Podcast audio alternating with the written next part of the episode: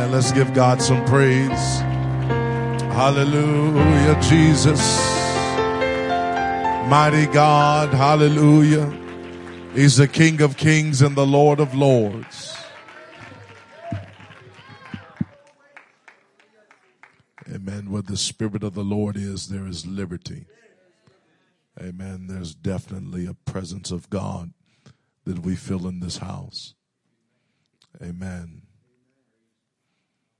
I believe if you lift your hands right now, you can get a hold of them. Hallelujah. Oh, God. Lord, we want to reach heaven tonight.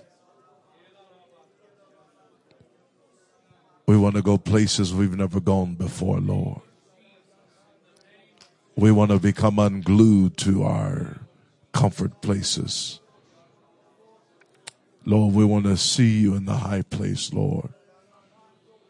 Hallelujah, Jesus. Thank you, Lord. You're an amazing God, Lord. You're an amazing Father.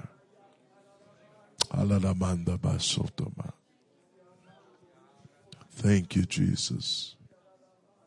Thank you, Lord, for your love and your mercy that we feel in this house tonight.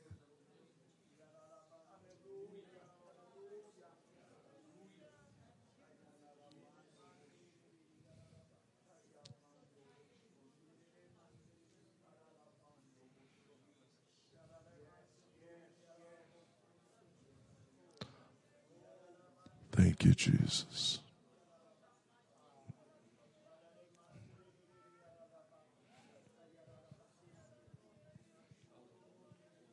Lord, help us to be responders and not thinkers.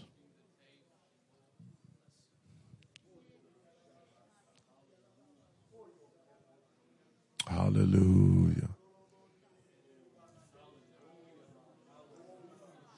Thank you, Jesus.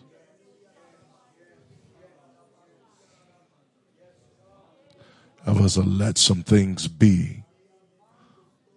Lord, if you desire to move in something right now, Lord, I'm asking God that you would move.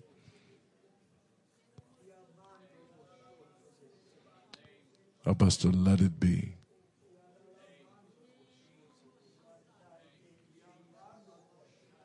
In Jesus' name.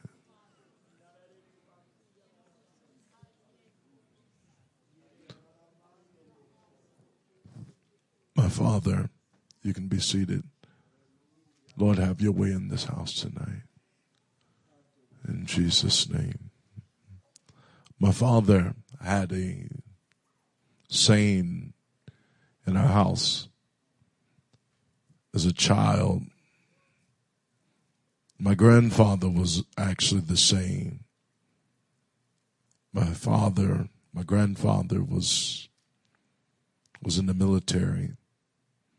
My father wasn't. He was a son of a man that was in the army. My grandfather believed in order. And due to the fact that my father being raised in a household like that,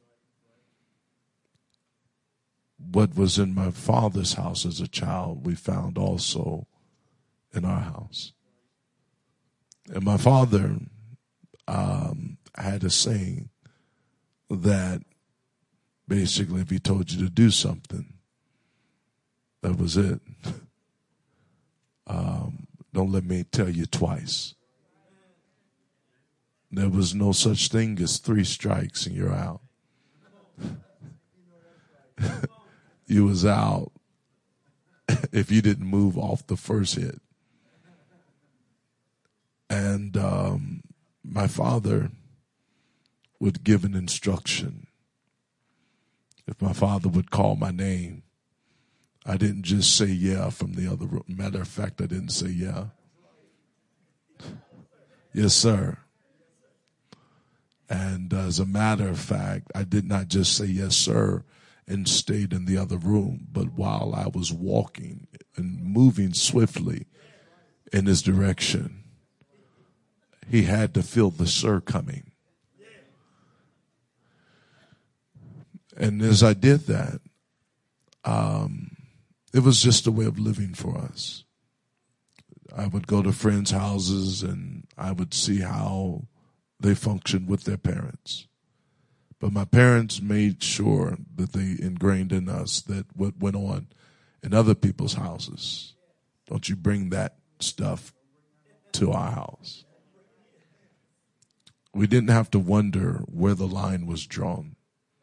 My parents made sure that when we came out the womb, that the line was very clear. My parents were not afraid of us. My parents, you know, we live in a different generation now.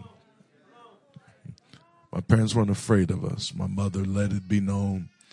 Um, she let it be known. My stepmother, my father raised me, and my stepmother was married to him, and they both raised us. And uh, my stepmother would say, you know, I didn't bring you in this world, but I'll, I'll take you out.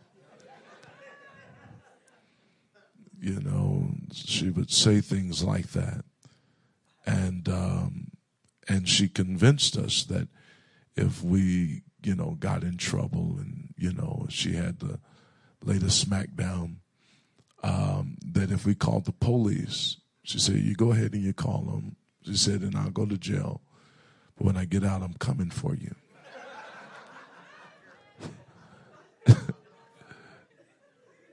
she was coming for us. And uh, so, therefore, you know, it was like, you know, I wasn't going to. Uh, I, I just literally believed that my family, my, my mother and my father would, you know, I didn't realize how crazy they were until I got older. there were some things they said to me that I really believed. And uh, there were things that they said because they taught you know, they taught us to believe in, you know, they, someone would say they put the fear of God in you. And there were some things that they said to me as a child that they technically did not say with the intent of doing it. But they felt like if they could create enough fear in my heart, that I would fear them enough not to cross certain boundaries, go across certain lines. And nevertheless, like I said, my father would say, George, I want you to go do such and such. And when he would ask to, when he would tell us to do something, um, or if he made a suggestion, even him making a suggestion was not a suggestion, it, it was a commandment. And uh, when he would tell us to do something, we would do it quickly. Um, as a matter of fact, it would be considered an insult to him if I sat back and tried to um, tried to analyze what he is telling me to do.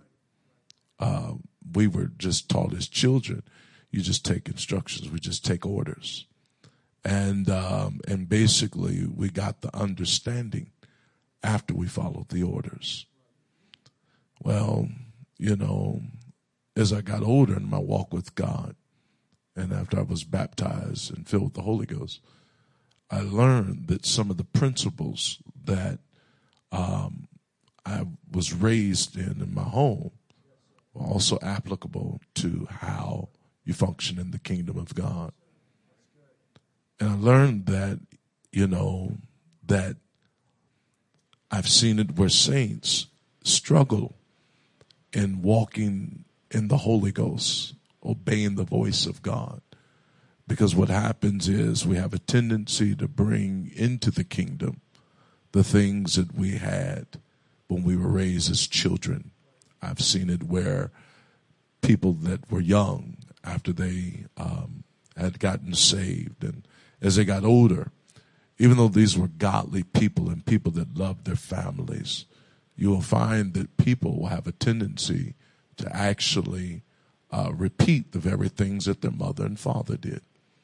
I've seen it where parents were daughters uh, that were, may have been abused mentally and emotionally by mom. I've seen it where they would despise mom in such a way that they say that whatever I do, I'll never be like how my mother was. So what happens is when they get their child, their first child, it is their desire to make sure that their whole focus is, I'm not going to be like mom. I'm not going to be like dad. And the next thing you know, they become like the very thing that they're trying not to be like. I found out that people that do that are like that because they are focused on the wrong thing. I believe that whatever you look at the most will be the thing that you will become like. So if there's some people in the in this room under the sound of my voice that maybe you have had some bad encounters or some bad experiences in your life due to some things that have happened maybe in your home or your upbringing. If you're going to make your whole focus on raising your children based upon, I don't want to be like mom, I don't want to be like dad, so that is your main focus, or because you're looking at them and, and, and you're using that as the plumb line, don't be surprised when you end up just like them. You've got to become like Jesus. You've got to get someone else that is far different, far greater than where you come from. But my parents had the mentality that, you know, I, I remember being raised in the house, and once again, I was a child that I followed instructions uh, when it came down to my father telling me to do stuff. Now, that did not stop me from sneaking and doing stuff, but my mother, um, you know, my stepmother, she just, you know, I could tell my father a lie, but my stepmother, she just, you know, she was like a, you know, she she could sniff it out. You you would think she had the nose of a of a of a bloodhound dog because she could smell alive a mile away. Um, she she was a person that um, she was a person that you know she didn't take none of my none of my stuff, and uh, my father, on the other hand, you know, if my mother put enough pressure on him, he didn't take none of my stuff either. But the thing was, in the atmosphere of the home, we learned obedience to fear. Um, I learned how to obey. I learned how to do the things that needed to be done, not because of love, but because of fear. And then what happened was I learned there were there were principles that I had in being raised in the home and then coming over into the church and trying to walk with God. It was almost like I was looking for God to use fear as a motivation for me to walk with him. But I learned that I was dealing with a God that doesn't want you to serve him by fear, but he's a God that wants you to serve him by love. It took me years to really begin to grasp the fact that God loved me. You know, I heard people say in the scripture where the Bible says, For God so loved the world that he gave his only begotten Son, that whosoever believeth in him should not perish but have everlasting life. I remember as a child, my parents always telling me, George, I'm not two minutes off of you. You know, I don't think I ever really moved from that two minute mark. It was like they were always two minutes away from doing something, doing something to me. And they were like, I'm not, not two minutes off of you. I'm, I'm about on the verge of, you're to make me lose my mind. You know, it, it was always life on the edge and basically the edge, living on the edge and, and, and, and the, the aggression that, that was in the home that was so strong that basically I learned how to live life that way. And I used that as a motivation to kind of do what was right. And basically, if I wasn't living on the edge, if there wasn't someone that was two minutes off of me, then basically what was happening was I was just kind of going back trying to find my comfort zone to kind of do my own little thing. I was a person that when I was in school, um, you know, I was in school, I would kind of do whatever I wanted to do. But then when it came down to trying to, you know, either go to the next grade or trying to graduate, I was a person that, uh, as a child, I was, you know, I was the class clown. Um, I, I wanted to be a comedian. So I was a kid that get a whole classroom in trouble and then the teacher would give a pop quiz, and I'm the only person that had passed the test. Um, I had issues. I remember teachers, they, they loved me, but they, they didn't understand. I, I would do the homework and I was, had a rebellious spirit about me. I'd do the homework, do the, te- do the homework. Parents would watch me do the homework and I wouldn't turn the homework in. And I remember my parents saying, why aren't you turning in your homework, George? And I was like, well, I don't want to, you know, I'm like, I don't want people, you know, to think that I'm smart, you know. And uh, so, so there were some psychological things that were going on. And the reason why those things were going on was because of the perverted outlook or the perversion that was in the home. And what I mean by that is when you begin to think of people that are raised by fear instead of raised by love, but yet they're able to get the results, certain results. Um, but the upbringing or the culture of the home is off, then the thing is the way that person sees themselves is completely off.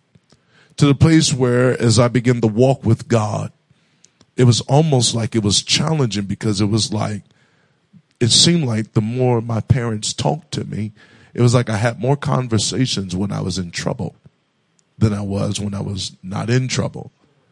Uh, the, the affection that was there, you know, it was like, uh, I heard, you know, you're gonna make me, you're gonna make me snap on you more than the fact that, you know, George, I'm really proud of you, George, I love you.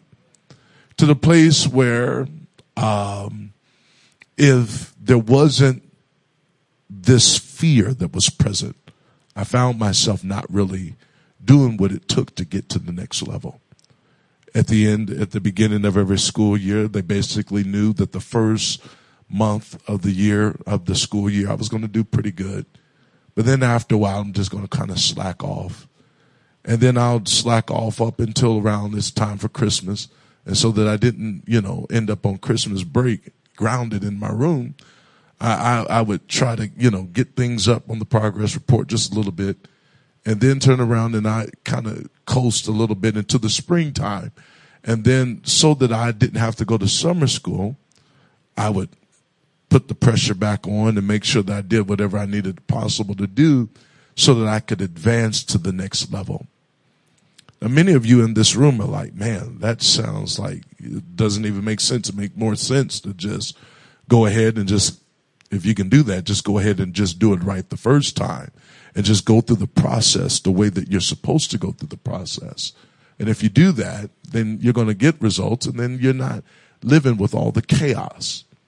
But I learned that when I came into the kingdom of God, that it was almost as if like if God wasn't writing me, or if God was not on the verge of, you know, you ever been in the service and the prophetic word comes through or, uh, uh, um, or, you know, tongue of interpretation, you know, or the preacher gets up and he's preaching. And he's like, get right or you're going to hell this weekend. it's like then all of a sudden it's like that's your key to go ahead and be like, all right, I done really messed up. I done really made God mad this time. He's truly talking about me.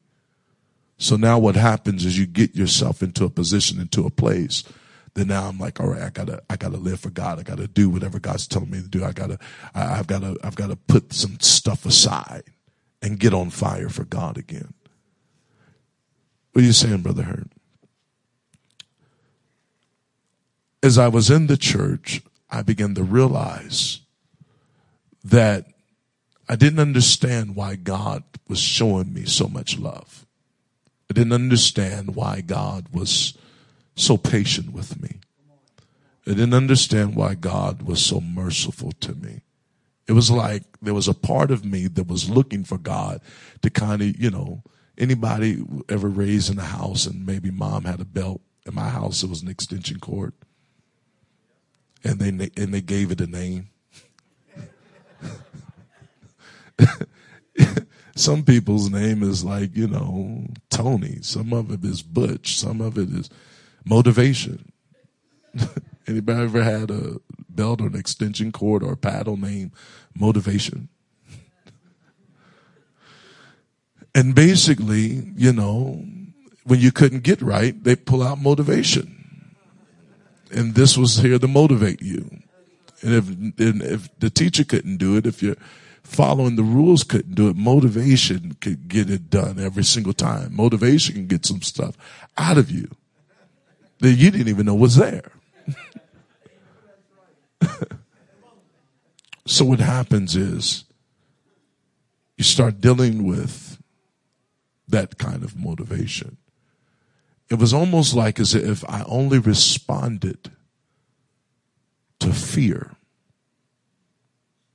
more than my response to love. And there are people in this room this morning, I mean, this afternoon, this evening. Some of you are tormented. Your whole walk with God is out of course. Some of you right now are living in depression. Some of you are living in fear. Some of you right now are fearful that you're going to hell. And some of it is due to the fact of where you come from. Some of it is due to the fact of your upbringing. Sometimes it is a depiction that people have given you of who Jesus is. Do you see Jesus as one that wants to crucify you? Or do you see Jesus as the one that was crucified for you? What are you saying, Brother Hurt?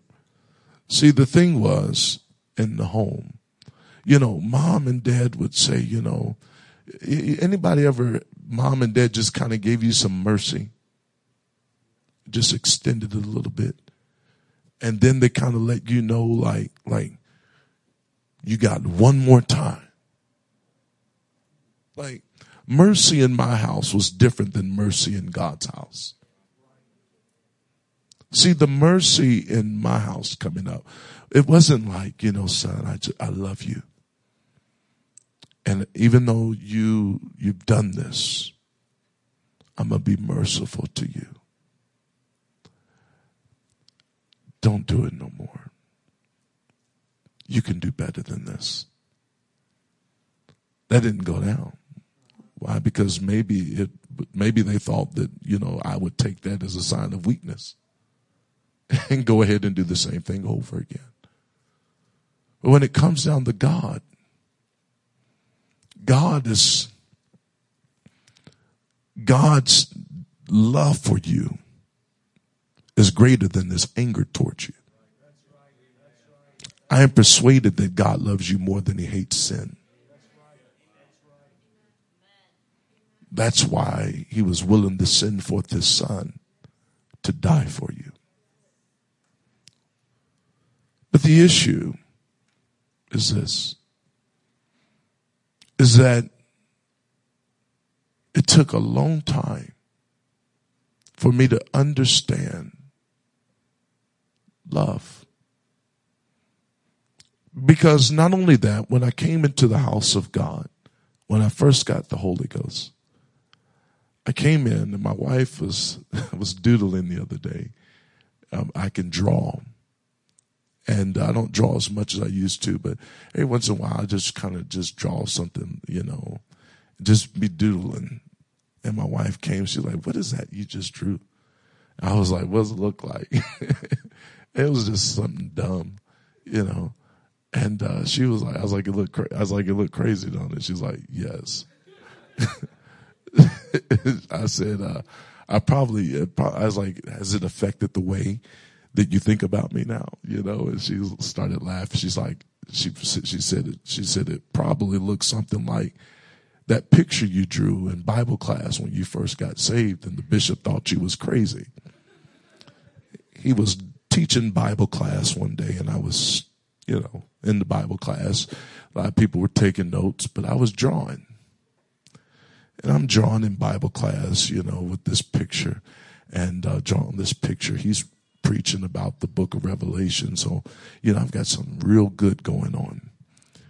And next thing you know, he comes to the back and he's like, you know, I saw you, you're really taking up, I'm really, you know, he's like, well, I was like, well, I wasn't taking notes. I was like, I was drawing. And, um, you know, and he looked at me. He's like, really? I said, yeah, but I was like, I really feel like, you know, it may be some inspiration. It may be inspired. So he looks, I was like, you want to see it? and he was, you know, like I said, you know, uh, I wasn't the sharpest tool in the shed when I first got the Holy Ghost. It took time. Everybody said it takes time. So don't be, don't put too much pressure on yourself. Even though you feel as though you're in a race against time, eternity is on your side. So I showed the picture to the pastor and I was like, here you go, look at it. And then when this guy, he looks at it and at that moment, he probably felt like I had a devil. It shows this guy that is in this flame of fire and this humongous worm coming and trying to consume this guy. I mean, like it looked like crazy torment. And I was like, well, you know, you were talking about, you know, the worm dies not. And I, I was like, I, I, just had a vision. So I, I you know, I started, started drawing what I saw. The pastor thought I was crazy, you know. Saints thought I was crazy. The people thought I was crazy. People thought that I was. Mm, they were so used to dealing with people that were born and raised in church that they weren't used to seeing people come in and going through the process that know nothing about this. I found that God was more merciful than the people of God were.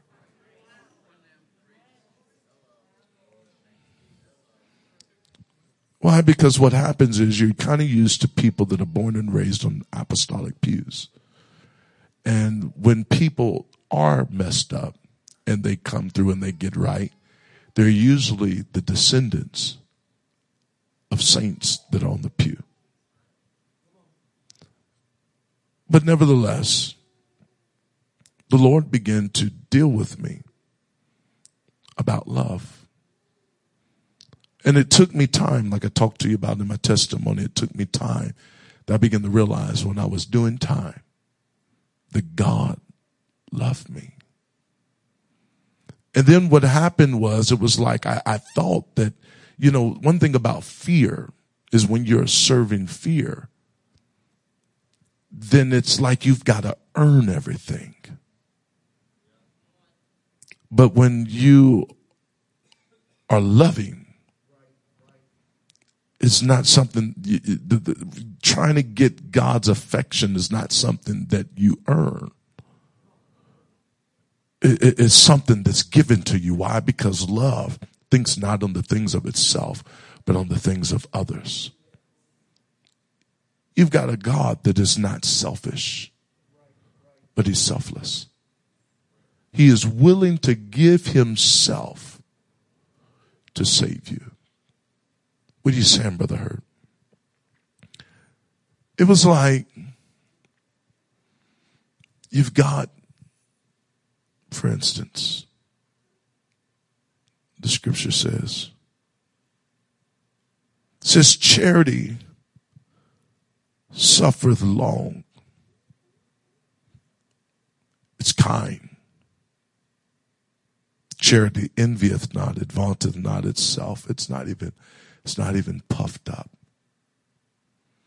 I remember as a child, mom used to say, stepmom used to say, you know, your own mother wasn't there and I was there for you and she it would almost be as though that the love that she was giving was basically to kind of receive praise from me more than it was something that it, it was almost as if like she wasn't giving it with the right motive and there are people in this room that you're kind of used to dealing people that say that they love you, but their motive isn't right. They love you until you make them mad. They love you until you do wrong by them. They love you until you cross them. And the moment that you cross them, then the love that they have for you expires. Why? Because their love is on a contract basis. But love comes with no contract. Love says, I deny myself. Love says, I'm going to be there all the way to the end. Love never fails. Love is patient. We mean there are people right now that, that, that, that you're stuck in places that God doesn't even remember anymore. I'm not saying you're in that sin anymore. I'm not saying that you're with that person anymore. I'm not saying that you're doing that thing anymore, but you have become trapped by the things that God doesn't even remember anymore.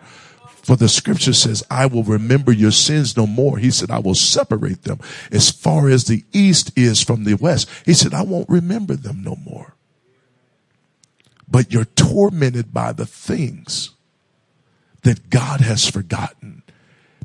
And the devil is trying to get you to forget the things that God remembers and God has spoken. What do you mean? God remembers the blood that was shed. Christ remembers the stripes that he took. Christ remembers what he did on Calvary more than what he did for you on Calvary. More than what he took off of you. What are you saying, Brother Hurt? There's some people in this room tonight that God says, I'm, I'm going to, I'm going to deliver you from the spirit of torment. I'm going to deliver you from the spirit of fear. I'm going to deliver you from the spirit of confusion. Why? Because the Bible declares in the last days, men's hearts should fail them for fear of things to come. I remember as a child, my father driving up. He had a pickup truck and he drove home at 325 every morning, every, I mean, every day, right after we got home from school. And I didn't know what kind of day he was going to have. Now, I love my father. He's dead. He's gone. It's the only father, earthly father that I've ever had. I love him. He was not the best that he could have been, but he was my dad. That's who the Lord gave me, and I forgive him for all the things that he's ever done. If I could, I wish I could have him back. However, I remember my father pulling up. As my father would pull up, I would get real nervous because I didn't know what I did wrong that day. And I was always doing something wrong. I mean, I wasn't no angel. Trust me. I didn't go to prison for preaching.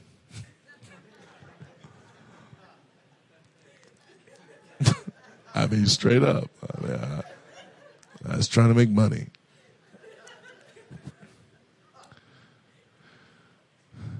I wasn't an angel. I didn't come in this world with an angel, with angel's wings. I probably came in with horns. But my father would come home, and because I was always in this stuff, something was always going on. And then sometimes I would hit that season where I'm trying to be good. Why? Because I don't want to be grounded the whole summer. So I'm trying to be good. I'm trying to get my stuff together. But sometimes old stuff has a way of coming back and haunting you. And I was living in fear of old stuff coming back. Why? Because I saw my father as a disciplinarian more than I saw him as, as, as, a, as a is a nurturer. And to the place where I found myself when I came to the house of God and I was listening to the word of God, I was listening to the word of God more with the mindset of, I know God's going to say something about me that he's not, that he doesn't like. It was almost like I was standing and hearing, and I was standing with the mentality that I was listening to a God that doesn't even like me.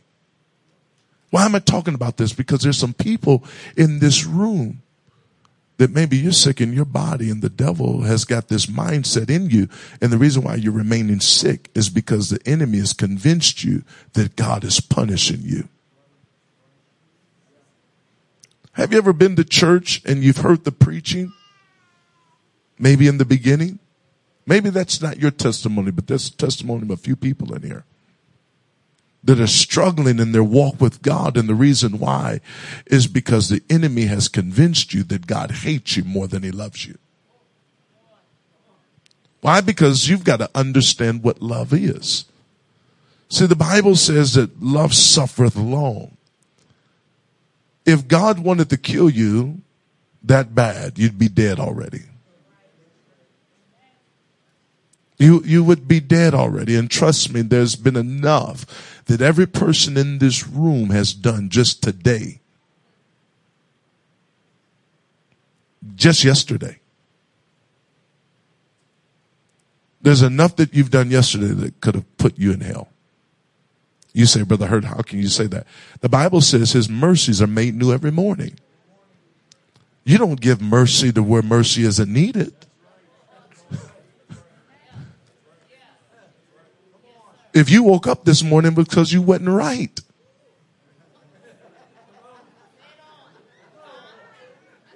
I know that might mess up some of you self-righteous folks' theology, but I'm telling you, if God woke you up this morning, it's because you ain't right. you talking about I'm ready to see Jesus. No, you ain't.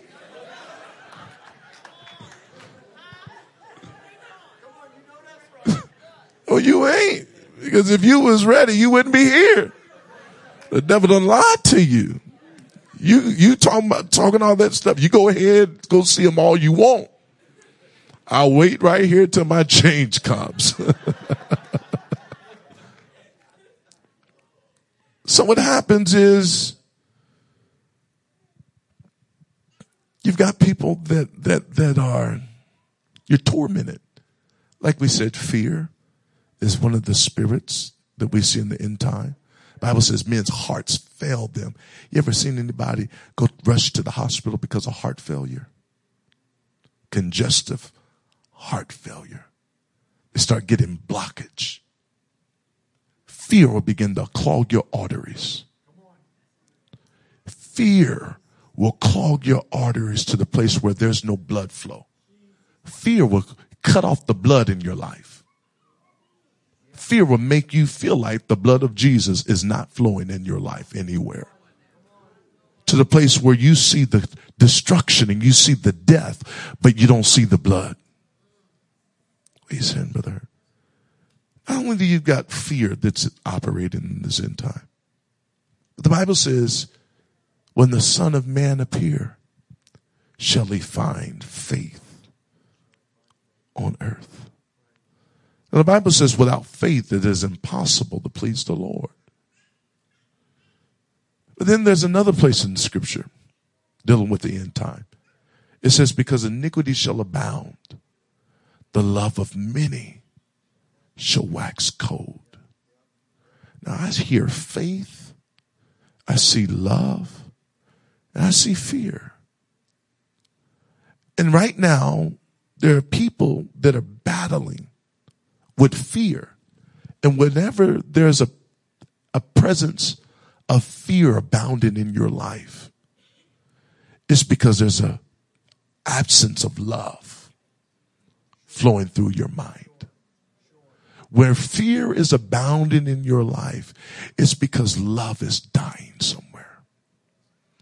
And if fear is there and it's abounding, sometimes it's because your understanding of love has been twisted. The enemy has convinced you that God doesn't love you.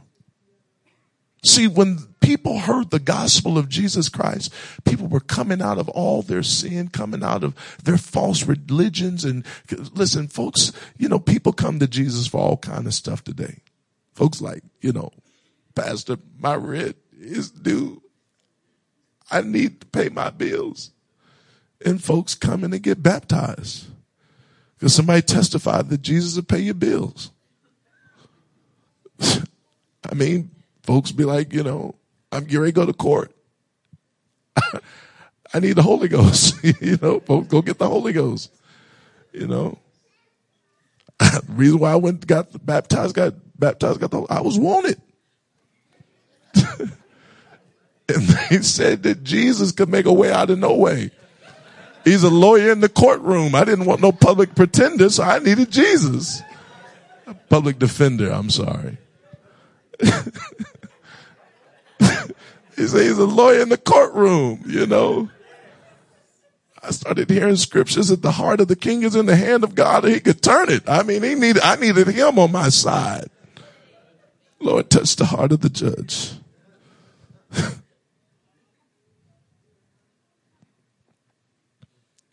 but nevertheless, there are people that are battling fear, fear, fear on the news, fear with sickness, fear with war, fear with government, fear with riots, fear with race wars, fear, fear, fear, fear you're going to lose your job, fear you're going to lose your house, fear you're not going to get your Medicaid, fear this, fear that, fear this. Why?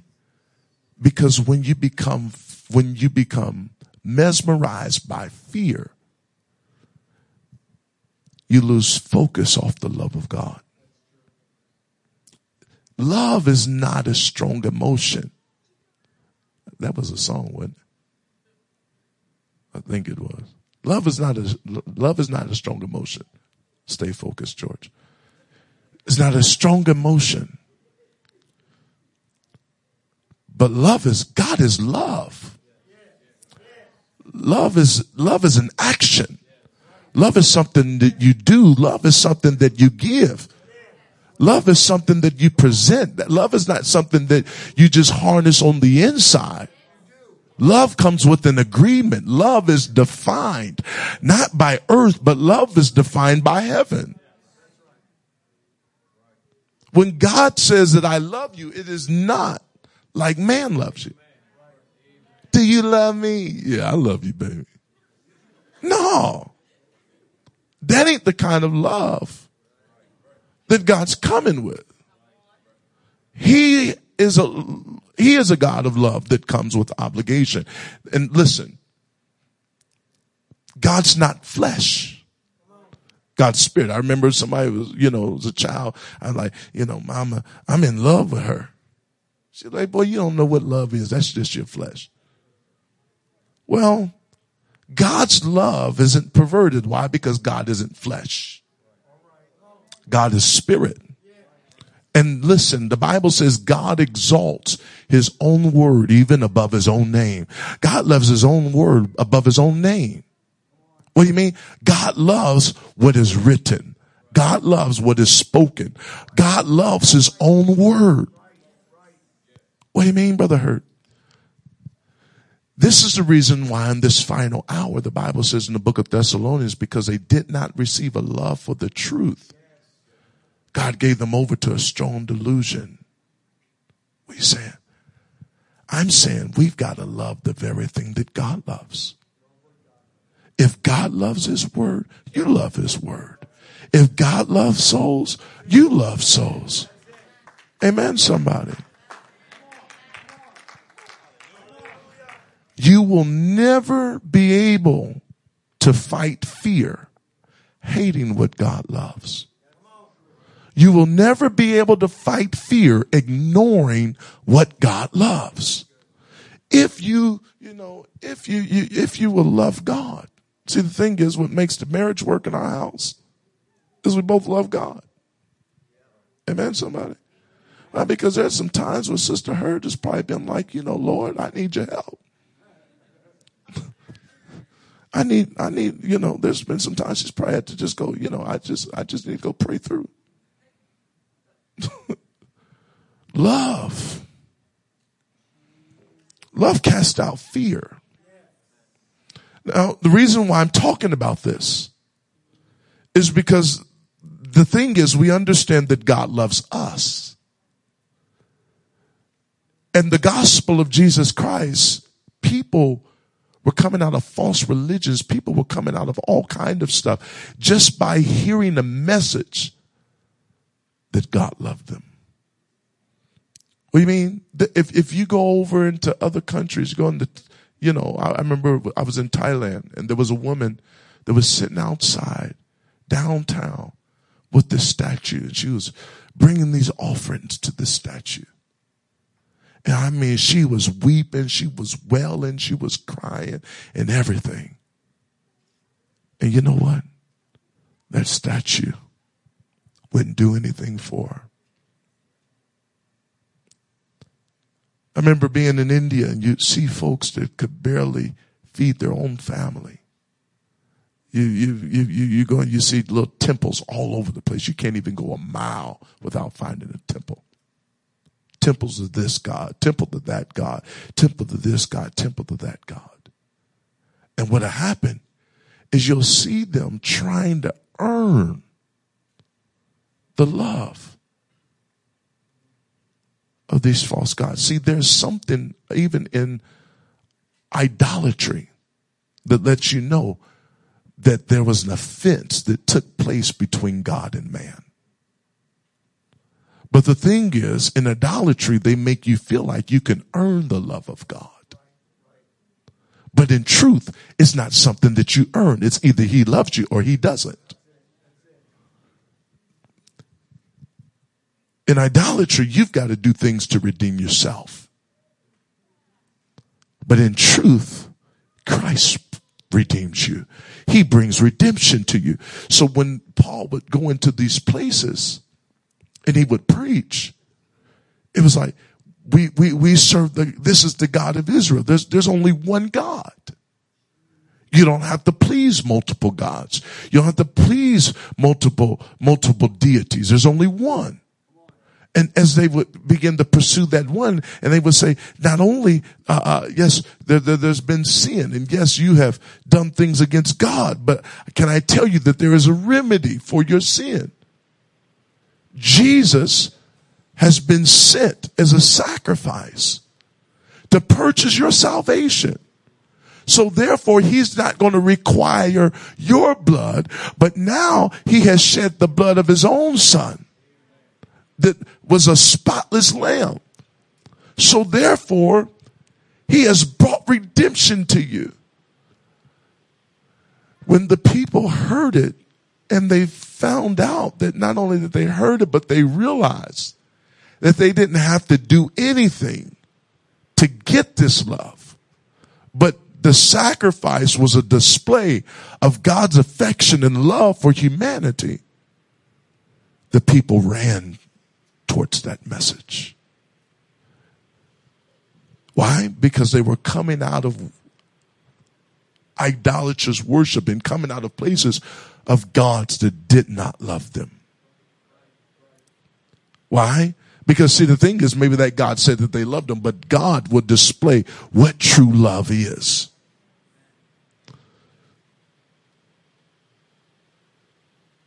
It says love is kind. Charity envieth not. It vaunteth not itself. It's not puffed up. Doesn't behave itself unseemly. Doesn't seek its own. Seek not our own. Is not easily provoked.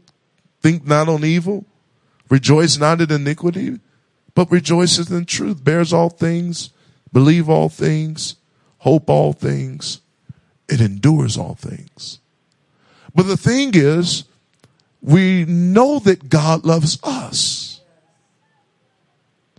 But if the enemy could, he would try to hinder us from loving God. If you're not, if you want to fail at loving God, be persuaded that God hates you or not understand that God loves you. Live in condemnation. Live with a, a guilty conscience.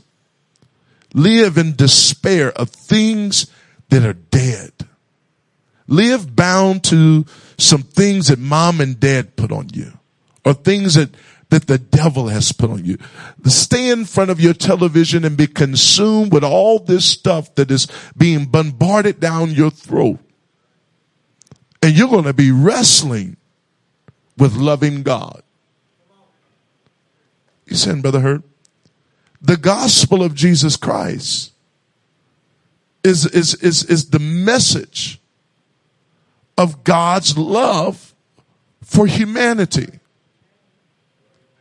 that message should ring louder in your heart than any other message that you get on the news, any other message that you get on television, any other message that you see on social media. You it should do something on the inside of you. Praise the Lord that and you come in contact with something that may not, may be something you might not like. Praise the Lord. That still should not shake you, but you still should say, I, I, I still have an anchor. I love the Lord. He promised to be with me all the way through the end, all the way into the end of the world. I've got a God that loves me. He's saying, Brother Hurt, when was the last time you stayed up meditating on how much God loves you? Then surfing the internet for how much this world hates you.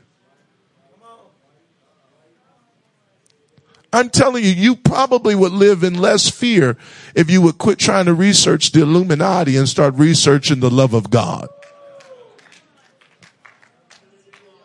You saying, Brother Hurt? Because there's some people that know more about what's going on in darkness than what's going on in the light. If you're going to redeem them out of darkness, you've got to be in the light. You've got to, you've got to be in the light. You've got to shine a light. You've got to know what the Spirit of God is saying. Why am I saying this, Brother Hurt? Because there's a place in the scripture where the Bible says, by this men shall know that you are my disciples. For you shall have love one to another. If I love God and I'm persuaded that God loves me, that love will change me. It is impossible to be persuaded by the love of God and not be able to persuade others concerning that same love that love works. That love does something. That love will produce something in your life. That love will cause you to do something. Love won't cause you just to drive past a homeless person. You know, folks, you know, you, you, you drive, you know, you drive leaning to the right, to the left. But then when you see that sign come up, now all of a sudden, now you, you're not even left-handed. You right-handed. You've been driving to the right all your life until you come in contact with somebody that needs something. Now all of a sudden you've got to change your position. I want you to ask God, Lord, Lord, I want a heart of a son. Not the heart of some servant, but the heart of a son someone, praise the Lord, that, that, that actually has the heartbeat of his father. Someone that actually knows that his father loves him. Not a son that feels like he's got to try to earn the love of his father. See, a child that tries to earn the love of his father will never be able to please his father. Why? Because if, if it ain't love, then it's not, it's flesh. If it's not love, then you're going to have fear. And if you eh, think about it, there are people in this room right now. You, you've, you've either been in a relationship or you know someone that's been in a relationship where they feel like they've got to earn the love of the person. Does a relationship ever produce anything? No it usually falls apart. Why? Because you can't make that person happy if you've got to try to prove the love, if you've got to try to prove yourself to that person to earn the love and the affection. Listen, if you've got to earn the love, ain't no love there. Love is not something that you earn. Love is something that is given. Love is something that comes directly from God. You cannot earn the love of God. You can only receive the love of God. And if you will receive it, you will do something with it. So, the Lord tells the church, He said, by this, men shall know that you're my disciples for you shall have long hair.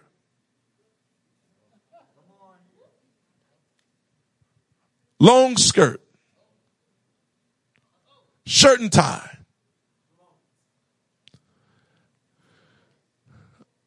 I'm a holy roller. That, that's how they're going to know you, you, you are his disciple because you talk in tongues.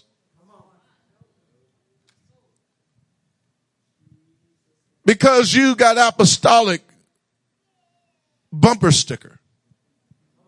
You got an Acts 238 license plate. Because you're holy. Listen. The Bible says people will know that you are his disciples because of the love that you have one to another. See, when love starts flowing vertically, then it can't help but burst out horizontally. I, I don't want to just be a recipient of love. I want to be a distributor of love. I want to be a conduit where love is able to flow in every area of my life, in every relationship of my life. Why? Because love has relationship. You know, somebody's like, man, I love French fries. You don't love French fries. Well, you, you just, why? Because you, you, if you love the French fry, you wouldn't eat it.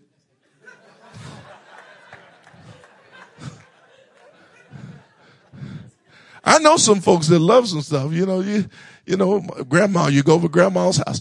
Don't, you know, grandma, you got some new furniture. Yeah, baby, I got some new furniture at the house. You come on over and get on over. Don't you sit down now on my furniture. Grandma, why don't you take the plastic? Don't you, don't you sit down on my good furniture. I'm going to keep this good furniture for the next 50 years. Grandma love her furniture. Because uh, she's taking good care of her furniture. She won't even sit on it. She'd let the furniture sit on her before she sit on the furniture.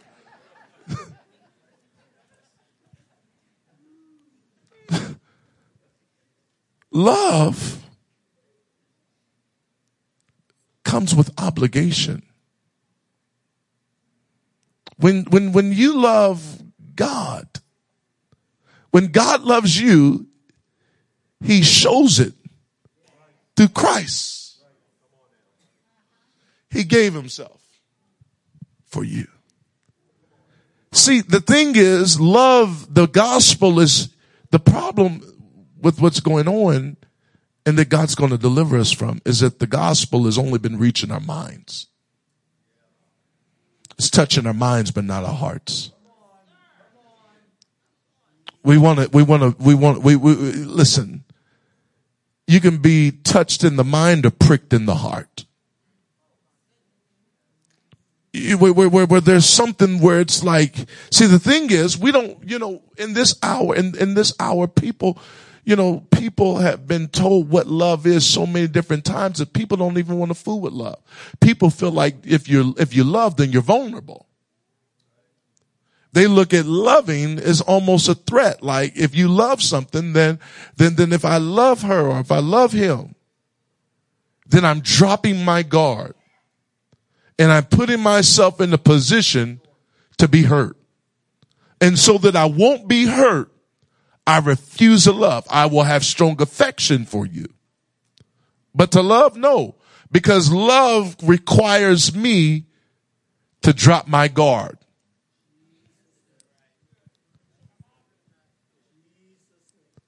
But when you understand that you love God because he first loved you, See, you're not serving a bad God. You're serving a good God.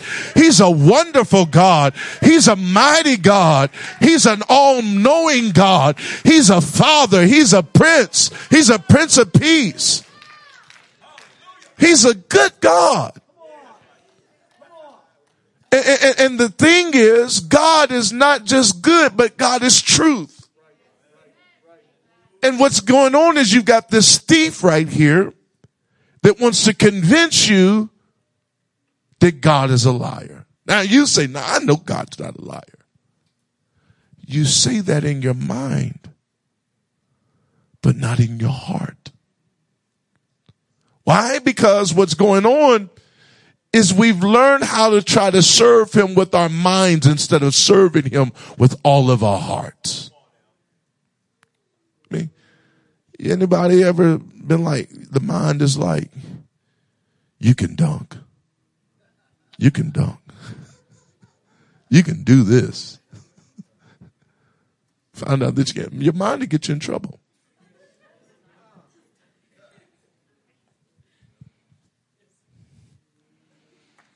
You ever met somebody they thought they could fight?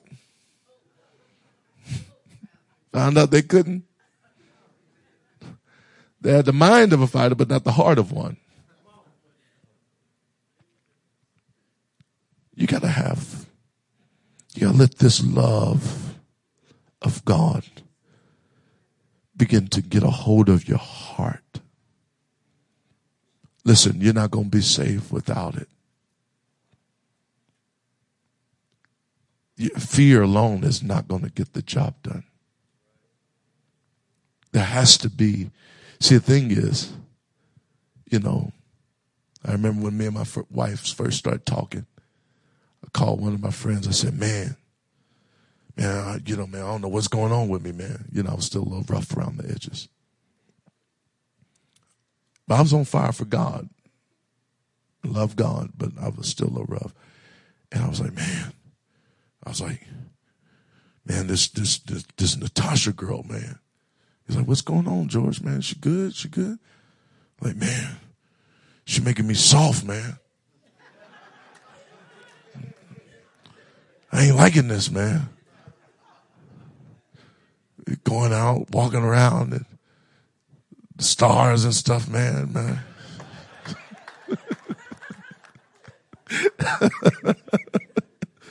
she making me soft.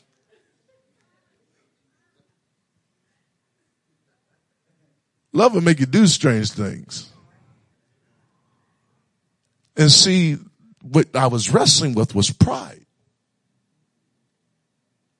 Because see, love will leave you broken. Love will make you vulnerable. Love will make you give yourself.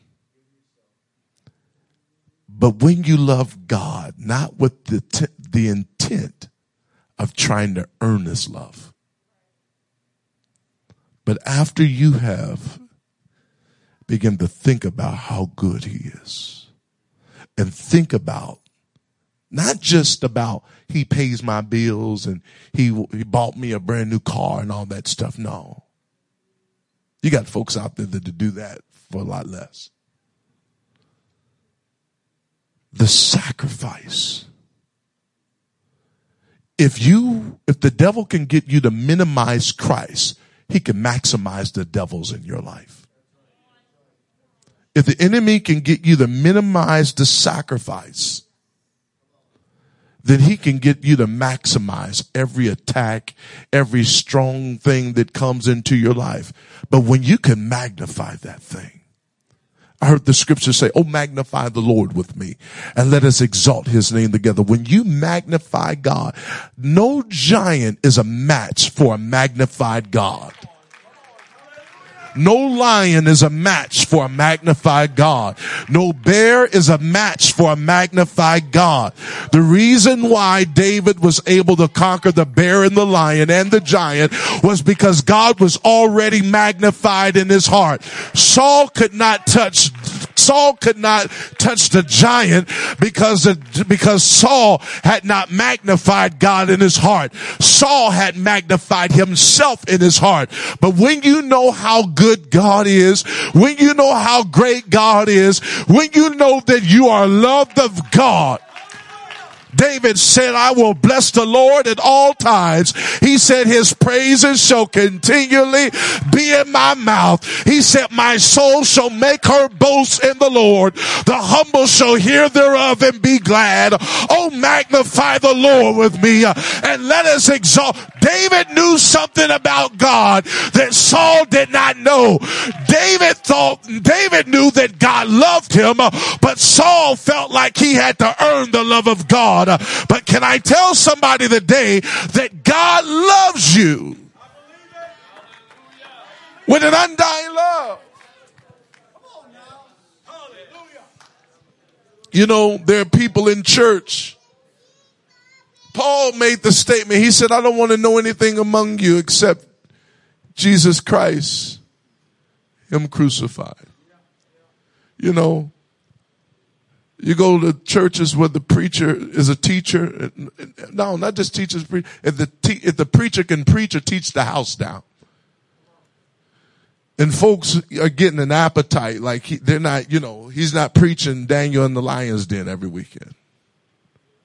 But people are hearing meat.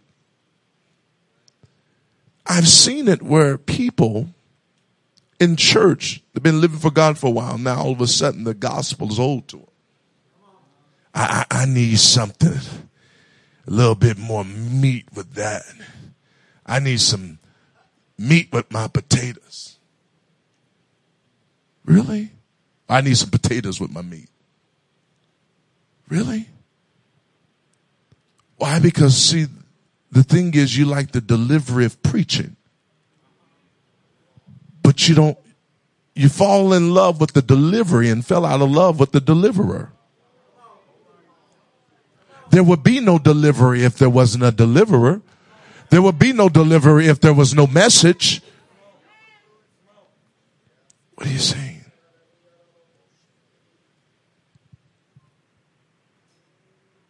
Tell them I want you to love each other. So when I get this vertical love, I'm loving him as a response of his love for me. When I, when this, when there's a realization that he loves me, there's something that takes place on the inside of me. You want to live in guilt all of your life?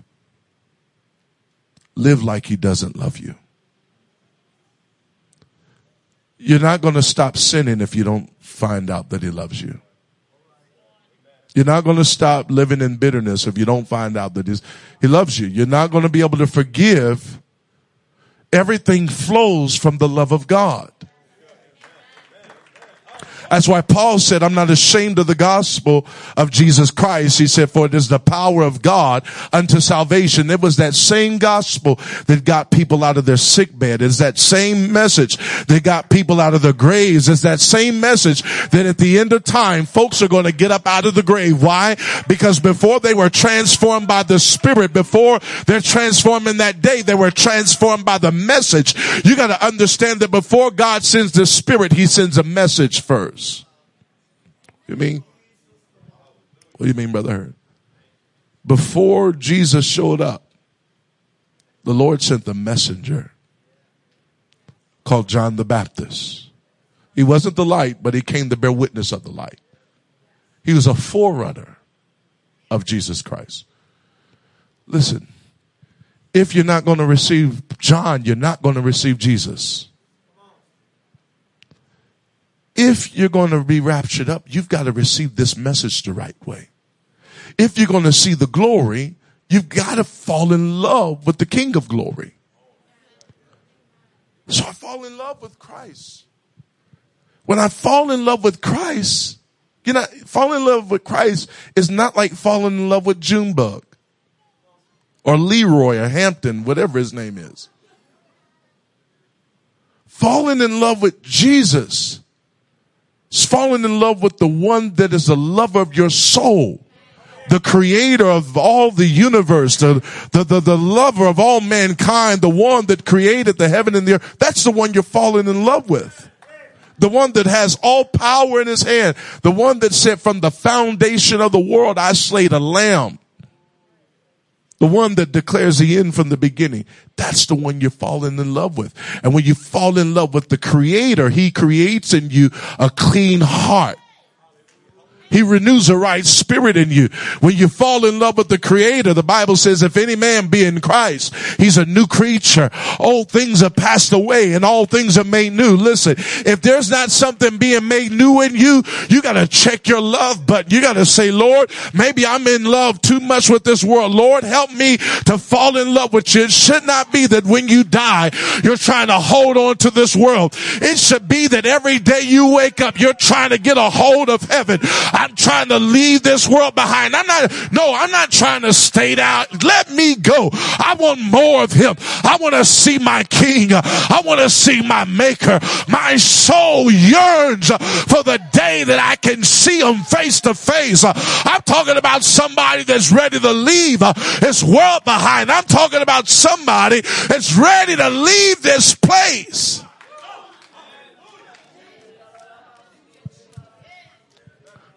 Well, you know, I, I, I, I want to, I want to be able, you know, I want to be able to go to the Grand Canyon. I want to be able to go to Jerusalem. Listen, if I don't, I go to New, I go to Jerusalem, praise the Lord, in the millennial reign. I I'll go there when they ain't tripping, praise the Lord. I'll go there after everything has been done.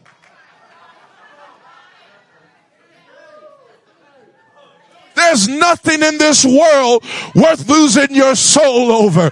There's nothing in this world delaying the time clock in your heart to desire to see Jesus. Uh, Have you ever went to sleep and said, Lord, uh, if you take me tonight, Lord, I'll be grateful. Lord God, I just yearn for you. Have you ever just drove down the street, praise the Lord, uh, designed for the Lord? I just want to see just a glimpse of what you've got for me. I just want to see a glimpse of your face. Uh, I just want to, thankful, Lord, for the new house. I'm thankful, Lord, for the new car. But can I tell you, the new car is not a replacement for what my soul yearns for. There's a burning desire on the inside to want to see you. I'm thirsty for you. I'm hungry for you. And I'm pursuing you with everything I've got, with every fiber of my being. I cannot live without you. And I refuse to die without you.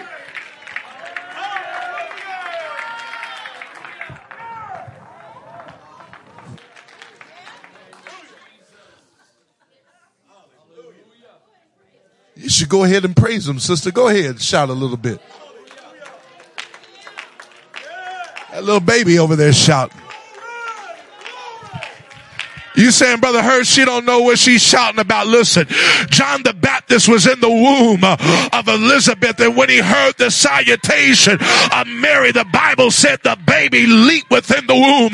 Don't tell me that babies don't know who you're talking about. Don't tell me, because when John the Baptist was in the womb of his own mama, he leaped in the womb and God baptized him in the power of the Holy Ghost.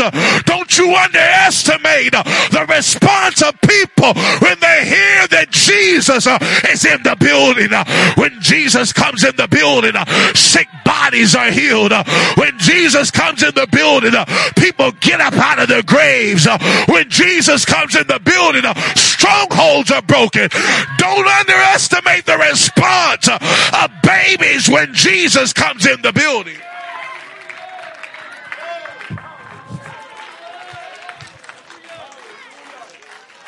Hallelujah.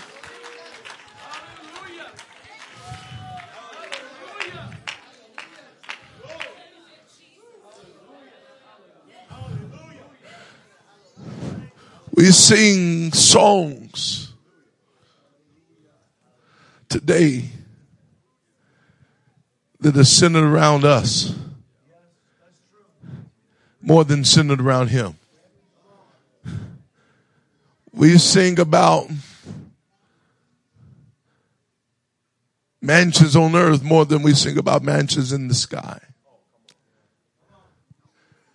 We sing about our haters and what our haters said about us. More than we actually sing about, oh, I want to see him and look upon his face. Is there anybody that wants to see him? Is there anybody in this room that truly wants to see him? I don't want to see you just because times are bad. I want to see you when things are good. I want to see you when I'm on the mountaintop and I want to see you when I'm in the valley. It don't take hell for me to want to see you. Lord, I want to see you when everything is going fine and dandy in my life. Why? Because when I compare who you are to where things are here on this earth, it's not compared to where you're taking me to. Paul said, I'm persuaded that the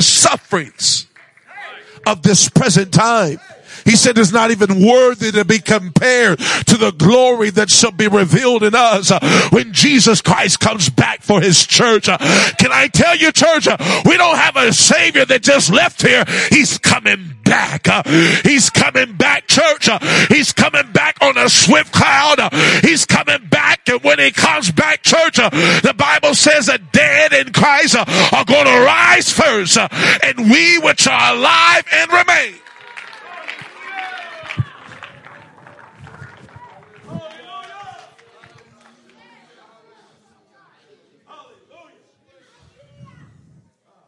We gotta love them. Die. They died in the faith. Be seated.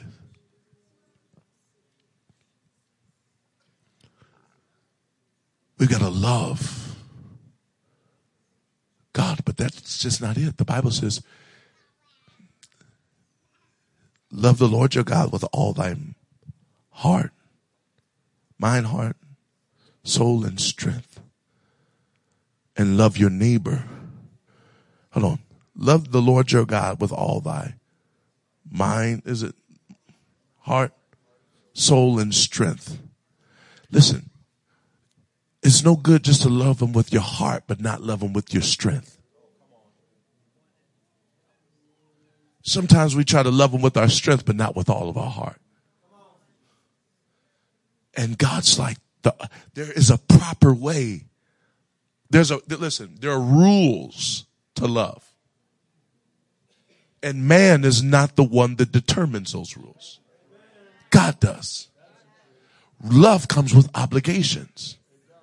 And because your love for God is because he loved you first. Your love is a response of a perfect love that comes from God. So he is the one that will dictate how you're going to love him. And just because what you're giving you say is comfortable with you doesn't mean that's comfortable with God. What do you mean, Brother Hurt? That's like Cain getting mad at, G- at God because he did give God a sacrifice, but he slew his brother. Why? Because his brother gave God what he wanted.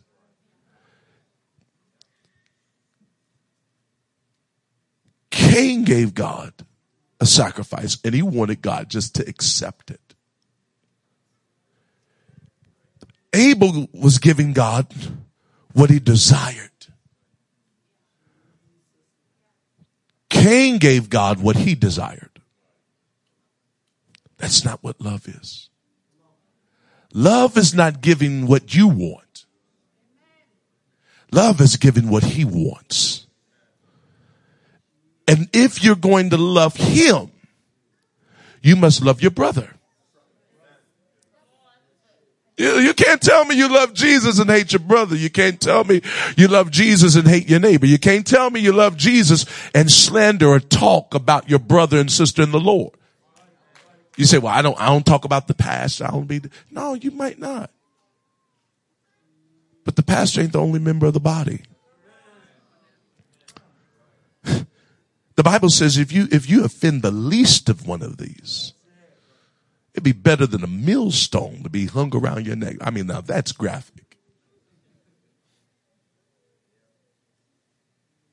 Love. He's like, I want you to love your neighbor as yourself. I know we live in a world where people are like, you can't love nobody until you love yourself first. That's not what the Bible says. Loving yourself is perversion. Love doesn't love itself. Love denies itself. You love the Lord your God with all thy heart, soul, and strength, and love your neighbor as yourself. You mean? What you would do for yourself, do for your neighbor. What you would want for yourself, want for your neighbor. And see, the thing was, the reason why they said that these were disciples of Christ was because there was a culture and environment of people that came together and they were all selfless. Even to the place where when it came down to them having to go back into the prayer room and the Lord filled them with the Holy Ghost again. The Bible says that they then had all things as common. When the pressure of this world kicked in, and they said, if you preach or teach anything anymore in Jesus' name, we're going to kill y'all. They went, they didn't go, they didn't go in social distance. Like saints, you know, you know, if it would have been some of these 2020 saints was, you know, pastor, we, we, we got to use some wisdom now. You, you know what they're talking about out there. They talking about they're going to kill us. If we preach or teach anymore in Jesus' name, my, my baby's got to go to college. Your, your, your babies need to go to heaven.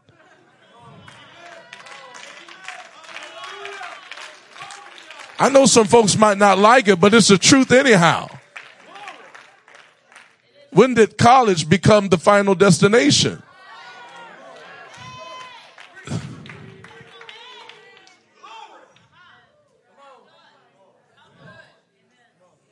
Oh. So what did they do? They went into a prayer room. You know what? They didn't, they didn't call a conference. They didn't get on Zoom. We're going to pray online today. No. They came together and said, we need to get a hold of God. We need to get a hold of God, church.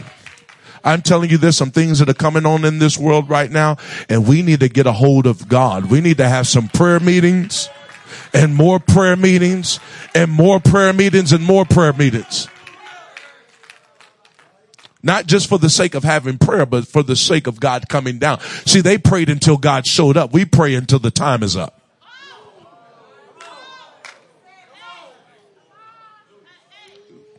Bible didn't say how long they prayed.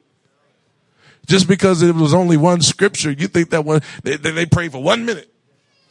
They, they happened in this scripture and that scripture. No, that scripture might have been that from there, there might have been, you know, 10 hours.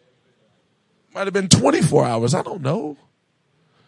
But they didn't leave the prayer room until something happened that was able to take them through that season. The Bible says when it, when it's over with and done, they had all things common. Do you have enough selflessness that in the, I'm telling you, there's going to come a time when saints are not going to be able to buy or sell. There's going to come a time with that. And when that time comes, are you going to be selfish? Are you going to be selfish? Are you going to be selfless? See, the thing is, God's looking for people right now. Not only did they have all things in common, but the Lord did even greater miracles and greater works. You can't have selflessness like that without love. When the enemy brings in fear, it is to try to divide love. They came into the room to get a hold of God. So they get a rebaptism of the Holy Ghost. And when they did that, their love for God increased. When their love for God increased, it gave them authority over fear. And when the body's love for God increases, their love for each other increases. When the love for each other increases, and there's a spirit of selflessness that gets a hold of them. And there's a spirit of giving that gets a hold of them. We don't like that word. But, but, but I'm telling you that with all of that came a greater dimension of miracles. The Bible says that the Lord worked through them with great exploits and did greater signs and great, did greater miracles and did greater works. And the Bible says that the boldness that they had, it increased. You want a greater boldness? You need a greater love. Don't tell me you want a greater boldness and a boldness in your ministry without getting a greater love for your brother and sister in the Lord. Don't tell me you want a greater boldness without a greater love. Listen, love will bring forth a greater boldness. But if you've only got boldness with no love, then you will demand worship. You will be sitting in the congregation of the saints declaring yourself to be God. It's like insecure people using their ministry to gain their own identity. Why? Because they're insecure. So what happens is they hide behind their ministry and they demand worship from the body. Talking about how to get the miracles flowing like your money is. How to get this thing to be a part of our culture that we do not just when we're in this building, but it flows outside of this building. They loved. They loved the Lord your God. When you love the Lord your God with all your heart, mind, heart, soul, strength, then you know what happens? There's going to be, he's going to fill that thing. And there's going to be an overflow. And next thing you know, it's going to be more than enough that is needed for the people that you come in contact with. Love will do something. See, love doesn't fail.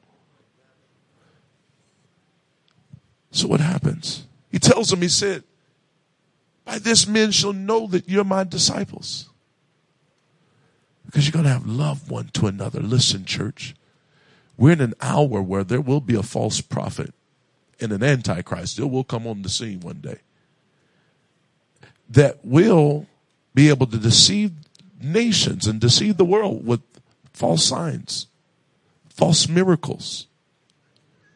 And, church, I'm persuaded that true love in the body will produce the miraculous. But there has to be selflessness. You say, the scripture declares, it says, For in Jesus neither circumcision availeth anything, nor uncircumcision, but faith which worketh by love. We've had, we've learned how to have faith without love. We've learned how to have faith without love. But if you work with the love, the faith that worketh by love, your faith won't fail. What God is trying to do is He's trying to keep people in this hour. From men's hearts failing them for fear of things to come.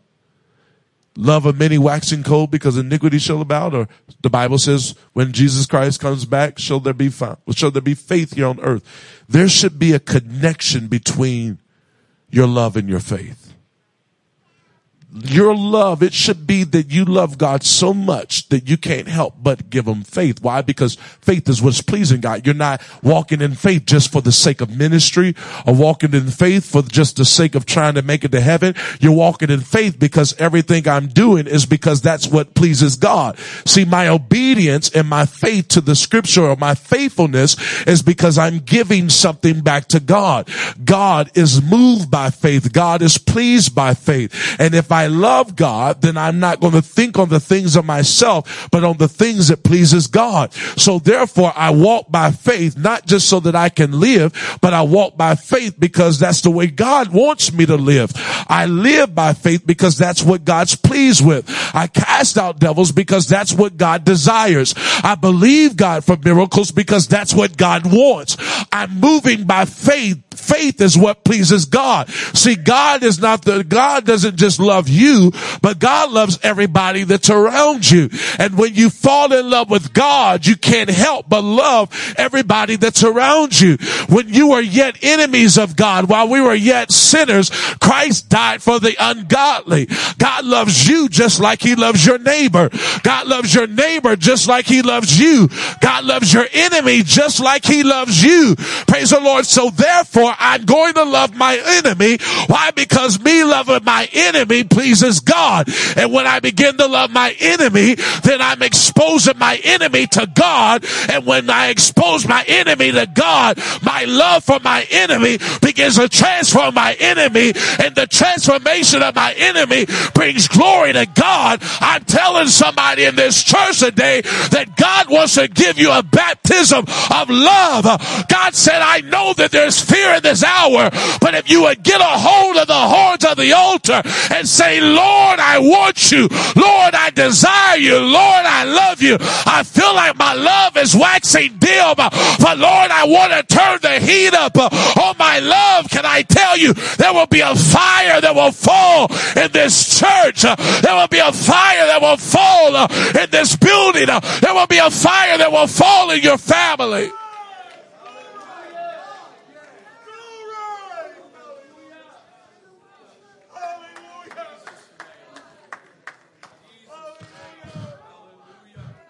Not just talking about faith. Just that measure of faith. You know, the Bible says that God has given all men a measure. I'm not just talking about that measure of faith. I'm not talking about that faith, the grain of a mustard seed. I'm not talking about the gift of faith. See, the gift of the prophet is subject to the prophet. However, the God desires for the prophet to be subject to the spirit that gave him the gift. See, there's an order, but there are people that actually operate out of order. The gift functions in order and out of order.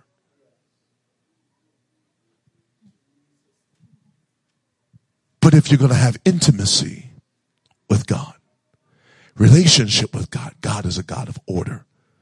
Anything out of order is confusion in which he's not the author of. When people function out of order, that's when people step into witchcraft. But nevertheless, there's an order that God wants to bring. And God never, you know, there's some people that are like, you know, I want to be activated. There, there are people, I don't know how it is here, but back home, you got folks that, that they will leave a church because that church over there, they, they, they, they're having a little bit more miracles. And, and, and I just want to be, I want to be activated. So people just kind of bounce around and go to places because they're trying to maybe enhance their ministry instead of enhance their relationship. If you have relationship, you will do ministry. It's like me and my wife, we've got a family. And due to our relationship with each other, that determines her taking care of her part when it comes down to the family. Just like vice versa with me. There's an obligation, but there's an order.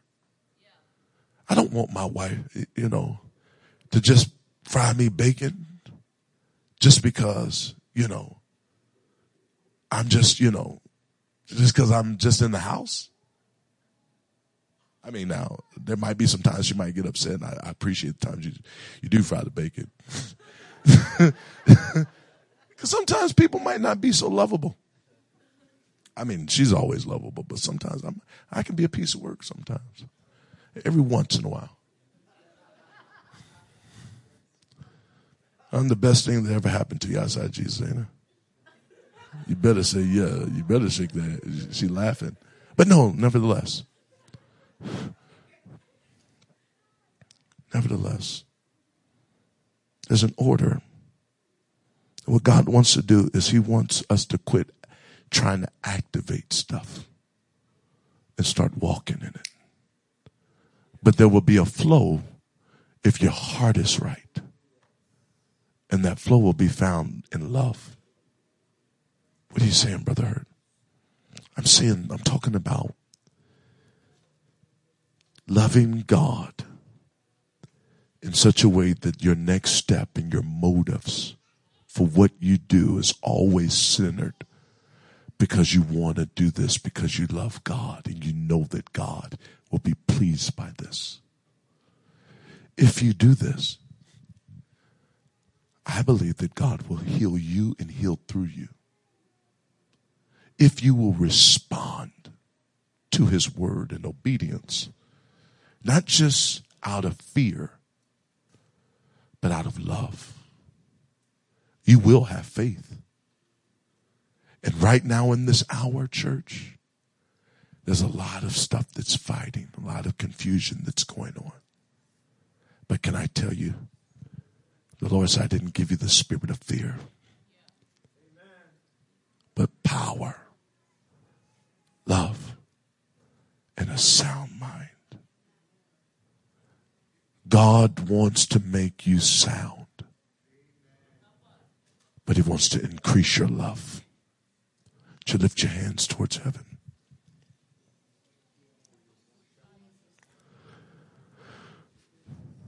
Because when love increases, everything comes in. Hallelujah. When love increases, everything comes in. The kingdom comes when love increases for God, when love increases for your brother and sister. Miracles come in, they just begin to flow. Come on, it gets the spirit of competition out of the church. When people begin to love, the spirit of insecurity leaves the people when people begin to love. Come on. In the name of Jesus tonight. God, I want you more than anything, God. Lord, I want to love you, Lord, like you desire to be loved. Lord, I want to love my brothers and sisters in the Lord like you're calling for, Lord. Come on, that's it tonight in the name of Jesus. Hallelujah. That's it. Talk to him. Oh, God. Search my heart, Lord. Search my heart, Lord. Take stuff out of me, Lord, tonight.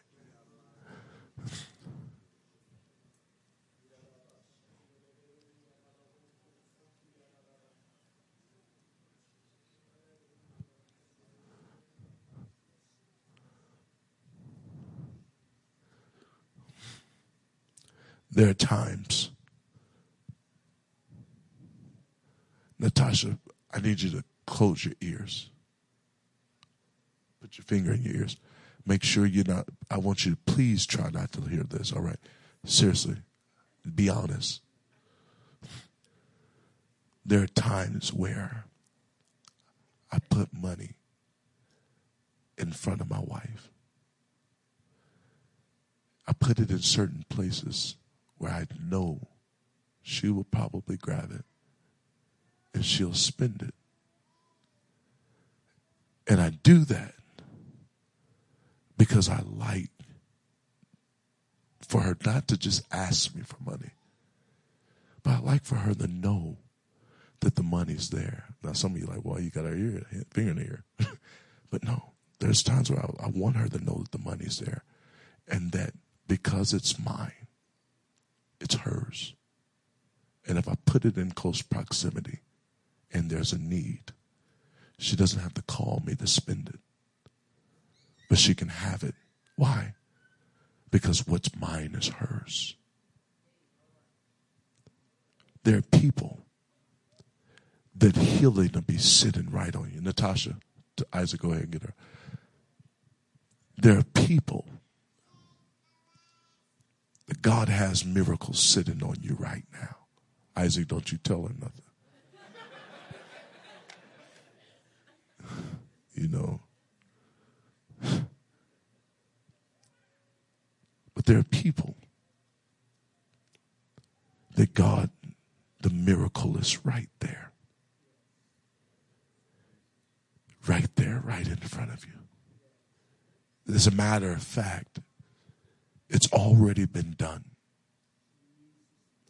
He's just ready for you to reach out and just grab it. Instead of having to feel like you've got to ask for permission. When healing is the children's bread,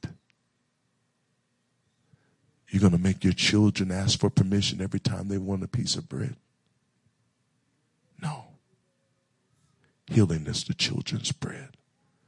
If you need a healing in your body, sometimes all you got to do is just receive it. Just like you would receive it if you asked. All you got to do is just receive that right now.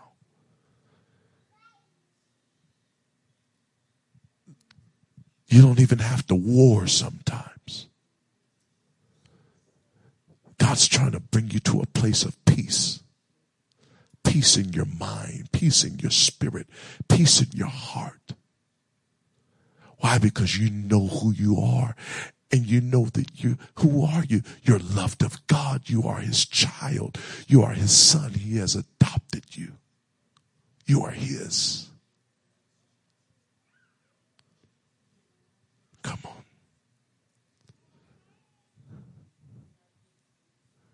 You're not an orphan.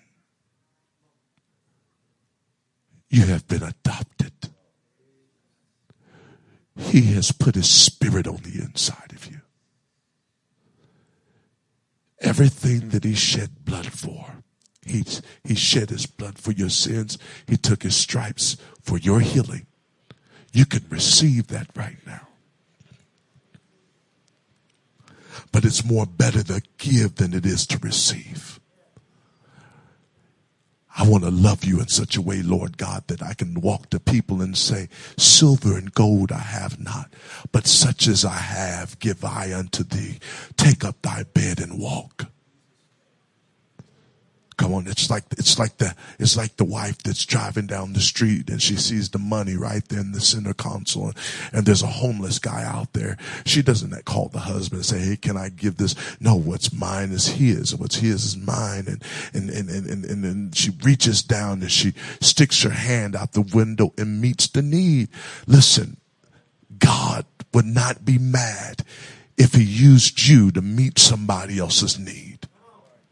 God would not be mad. Listen, I'm telling you, if we can get a hold of this in this hour, we're going to be ahead of the game. If we can get a hold of this in this hour, church, if you can get a hold of this in this hour, God will make you the lender and not the borrower. God will put you in a position of distribution. Come on. Come on. You got to understand, praise the Lord, that if Joseph would have been angry with his brothers, he never would have been able to be in the seat of authority that he was. God said, I will reposition you when you will reposition the bitterness out of your heart. Tonight, you're going to forgive some people. Tonight, you're going to just say, you know what? I'm going to lay aside every weight, every sin that does so easily beset me. I'm letting this stuff go. Praise the Lord. The Lord loves me and I'm going to love you too. Why? Because when I compare the offenses and things that I've done against God versus the things that God, that the things that you've done, but yet God has forgiven me. Praise the Lord. The offenses that you have brought against me, praise the Lord, is not even compared to the offenses that God has forgiven me of. And because of that, because God's loved me so much and his love for me and his removal of the offense in my life has transformed my life. I'm going to transform the way that I'm going to respond to your offense. I forgive you. I'm going to let this go. Come on. I'm telling you, church, if we would begin to do that, there will be a flow that will come into this church. Uh, there will be an anointing that will come into this room. Uh, come on. I'm talking about a provision that will come down from heaven. Uh, I'm talking about a deliverance that will come down from heaven. Come on. We want this thing to flow on the horizontal. Praise the Lord. We want it from the vertical. Praise God. Uh, but as you begin to reinforce that vertical, come on, let it begin to bust out of the seams and let it begin to flow horizontally. Praise the Lord. Uh, I'm talking about an anointing, praise God, that will destroy yokes. Uh, I'm talking about a healing that will flow through this room. Where you saying, Lord, I will be willing to do whatever my brother or sister needs. If there is a need, praise God, I'm going to be there. I will mourn with those that mourn. I will rejoice with those that rejoice. Come on, in the name of Jesus, we're going to help bear the infirmities of the weak. Praise God. Praise the Lord. We're not going to just walk past people. We're not going to look down on people, but we're going to lift people up. We're not going to know each other after the flesh, but we're going to know each other after the spirit. We're not going to see people how they were when they came in, but we're going to look at them for how they're going to be when they leave here. Listen, church, you got to see the glory of God on their life. Come on, in the name of Jesus. I'm talking about somebody in this room that will say, Lord, I'm going to lay aside everything. I'm going to lay aside what this person said. I want there to be unity. I'm telling you, church, there's a unity that's coming to this church. There's a unity that is coming to this people. There's a unity that is coming to this region. Come on, in the name of Jesus. Why? Because my love for you uh, is not based upon uh, how you look at me. me. My love for you is not based upon what you can do for me. My love for you is not based upon you not offending me. I'm going to love you when you offend me. I'm going to love you through the offense. I'm going to love you all the way back to life. Come on, in the name of Jesus. I'm talking about where miracles happen. I'm talking about where the spirit of love is so strong in this church. Somebody comes in here with cancer and cancer dies because of the anointing that flows to this church. There are times where your faith will fail you. There's times where your gift might fail you, but love never fails. My friend, where you can get uh, your faith back in and working by love. Uh, church, can I tell you that your faith will not fail? Uh, do you understand? The Bible says under Peter, he said, Peter, he said, I prayed, praise the Lord. He said, the devil has desired to sift you as wheat. He said, but I pray that your faith fail not. Church, can I tell you that you can fail, but if you got a love, praise the Lord, and you're allowing that faith to be backed by love, uh, you can fall down and you can get right back up. Uh, why? Because your soul uh, is determined that you're gonna love the Lord. Your mind is made up that you're gonna love the Lord.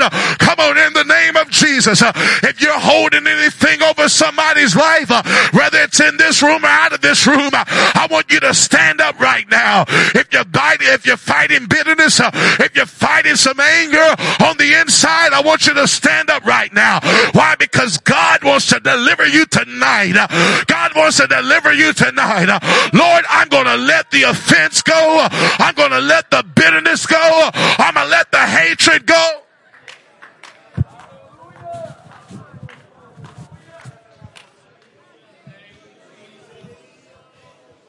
Come on. I'm gonna let it go. Come on, in the name of Jesus. I am persuaded that if we can get the bitterness out of the church, uh, we can get the unity in the church. Uh, if we can get the unity in the church, uh, the love will begin to flow. The miraculous will begin to flow. The boldness will begin to flow. Come on, if you can get it out of your home, praise the Lord. I'm telling you, God will bring revival to your children. If you can get it out of your marriage, God will bring revival to your marriage. Come on, in the name of Jesus. Your love, praise the Lord, is not based upon uh, what somebody does or their compliance uh, or their recipients of your love. Uh, I'm going to love you if you trample upon it. Uh, I'm going to love you if you talk about me. Uh, why? Because my love for you uh, is not based upon your love for me, but my love for you is based upon my love for God and based upon God's love for me. Come on, in the name of Jesus, I dare somebody in this church tonight praise the Lord, to lay some stuff down. I dare somebody in this church tonight to lay some stuff down. I'm laying it down. I'm going to lay it all down tonight. I'm laying it down. I'm getting rid of it, God. I'm going to get my boldness back. Praise the Lord. When you begin to love God with all of your heart, come on, he'll put some boldness in your heart. I've come to tell you the Bible says when you have sought me with all your mind and all your heart, he said, then shall you find me church. Uh, can I tell you, you want to find the greater relationship uh, with God. You want to find him. Uh, praise the Lord. Uh, you've got to love with everything you've got. Uh, you've got to love your enemy. Uh, you got to love even if it's not even of your political persuasion. Praise the Lord. You better love that person. You better love folk. Praise God. They might not be what you want them to be, trust me, the Lord loves him. You better love him. Why? Because if I love, if I don't love, it might hinder my faith. If I don't love, fear will creep in. But if I'm going to maintain fear out the door, I've got to keep love in the house. Come on, in the name of Jesus. Is your house fear proof? Come on, is your marriage fear proof? Do you have an atmosphere of love burning through this church that can keep the spirit of fear outside Uh, of the church? Do you have uh, an atmosphere of love burning through your home uh, that keep the spirit of fear on the outside of the home. The Bible says in the last days, it says men's hearts shall fail them for fear of things to come. You gotta get that stuff out of your arteries. You cannot afford to come this far and have a panic attack. You cannot afford to come this far and die of failure. Come on, church, in the name of Jesus. Uh, you gotta get that love flowing. Uh, see, when I begin to let that love begin to flow, fear begins to leave. Uh, when I begin to think about the blood of Jesus Christ and let that blood flow through my life and let that blood through somebody else's life, uh, the spirit of fear can't creep in. why? Because love uh, is sweeping through my life. Uh, I heard uh, G.T. Haywood say, I see a crimson stream of blood that flows from Calvary. Oh, it reaches the throne of God and they're sweeping over me, church. Let the blood sweep over you. Let the blood sweep over that situation. Let the blood sweep uh, over your mind. Uh, let the blood sweep uh, over your heart. Let the blood sweep over your family. Come on in the name of Jesus tonight by the power and the authority that's in the name of Jesus. Hallelujah.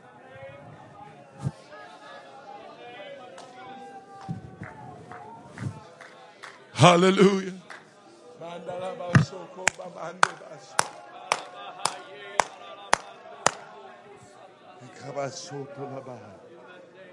Hallelujah.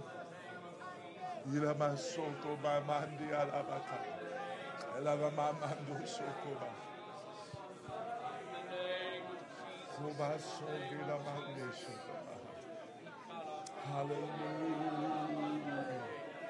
Iladabasoto baka. Hallelujah.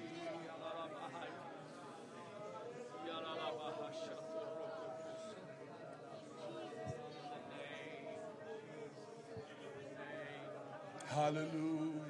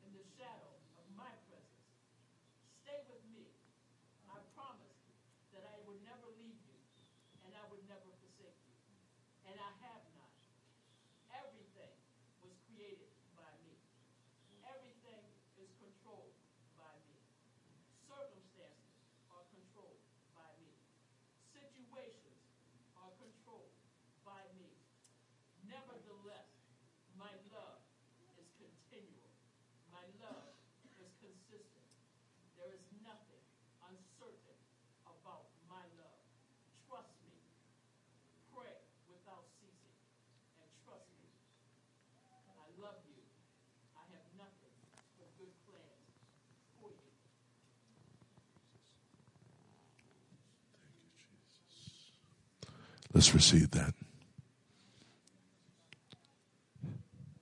God's unchanging love. Come on.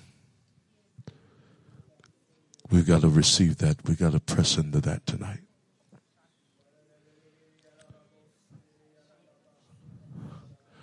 Come on, where there's no torment, where there's no fear. His love is the same yesterday, today, and forevermore. Let's receive it tonight. Come on. Oh, God.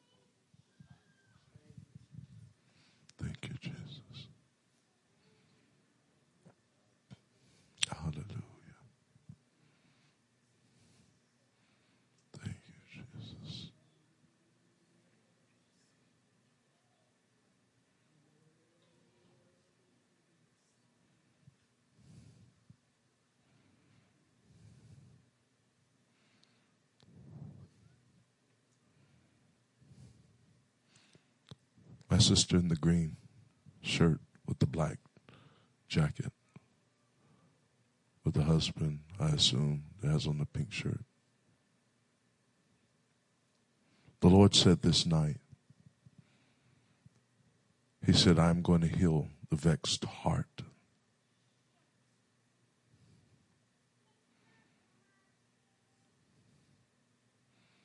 And I know you've heard it said that you've got to move on.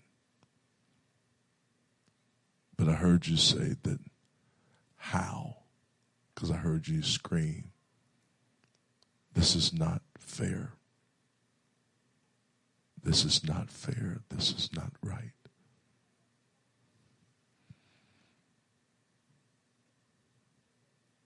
I saw you stuck in your kitchen, literally stuck in a place of despair.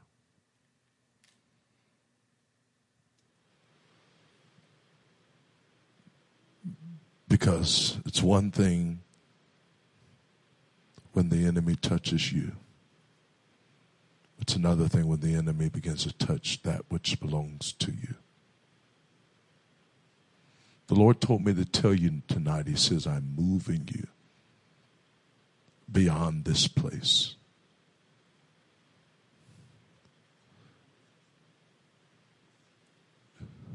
There's a part of you on the inside that you know the Christian thing to do. But it's like doing the Christian thing, there's a part of you that feels as though there's a death that has taken place on the inside.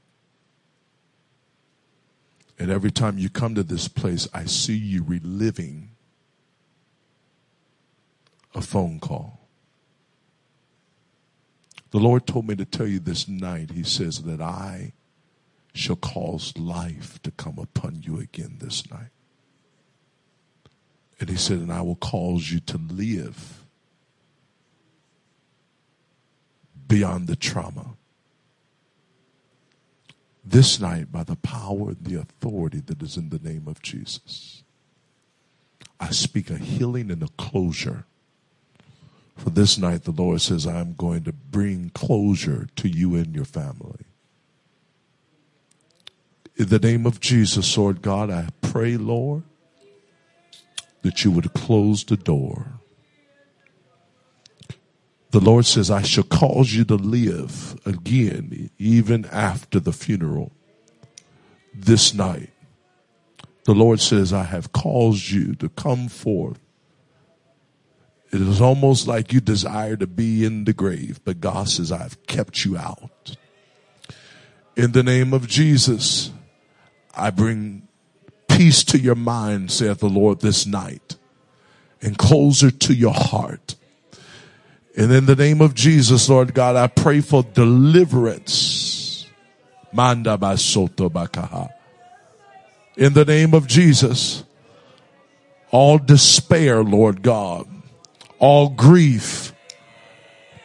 You're releasing that tonight in the name of Jesus. In the name of Jesus.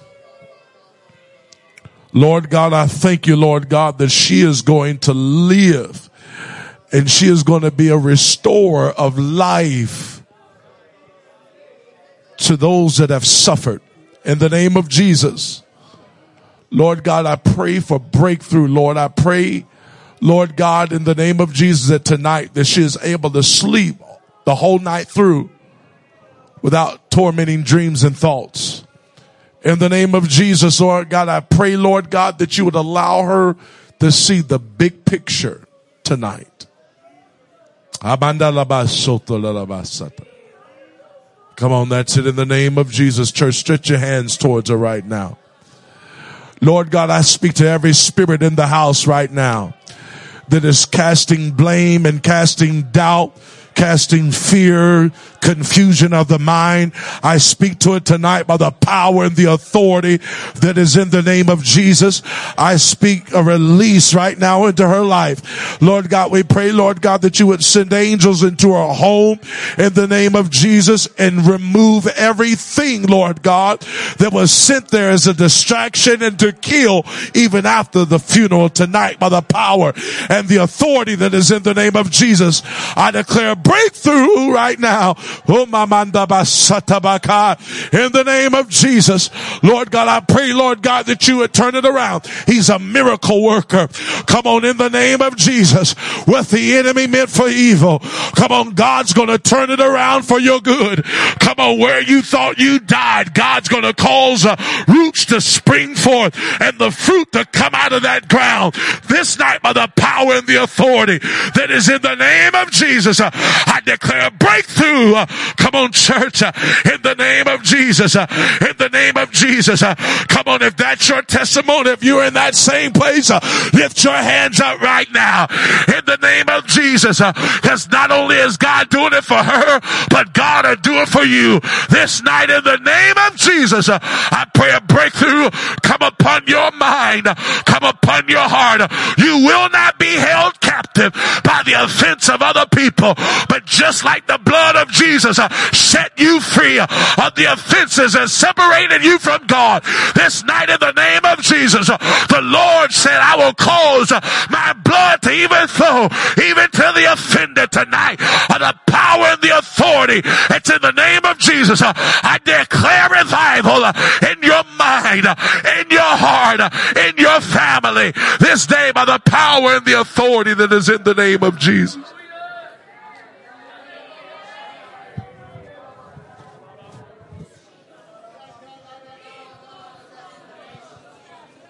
Oh.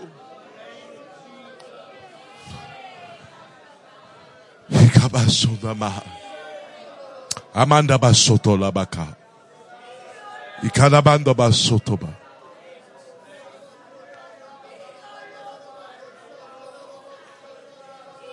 Hallelujah.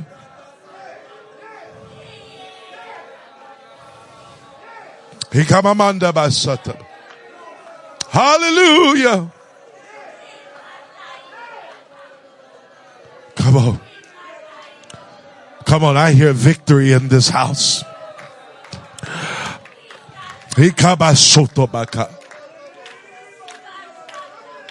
Kamamanda lobo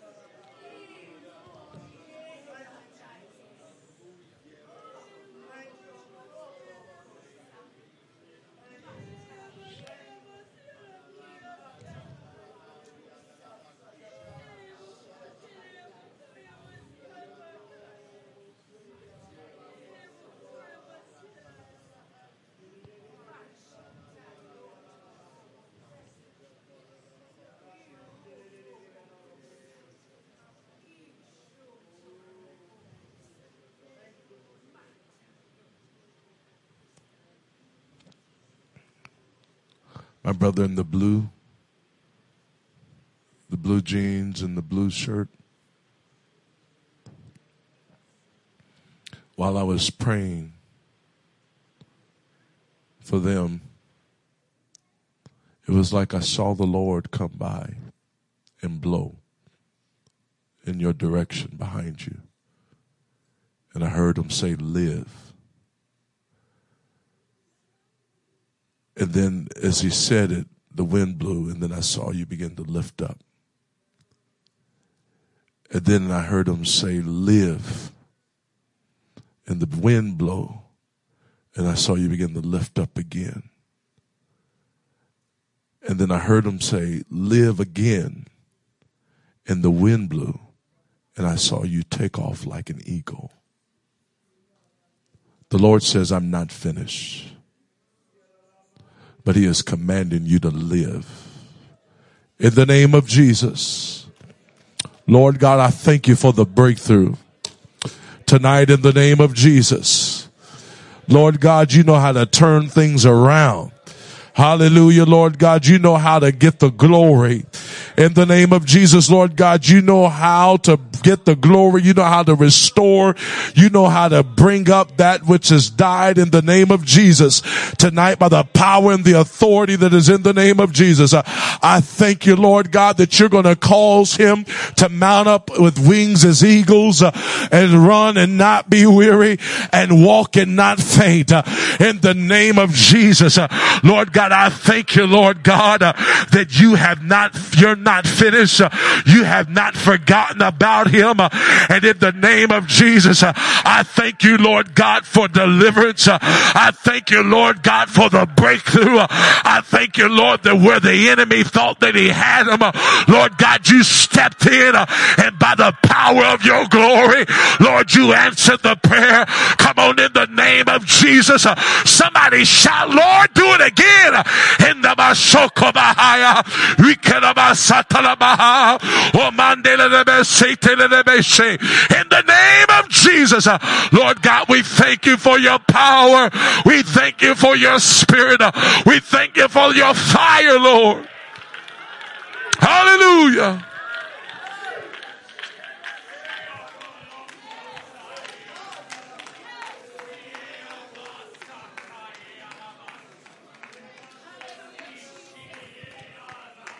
Komamanda baso. Okomamanda baso tobaha.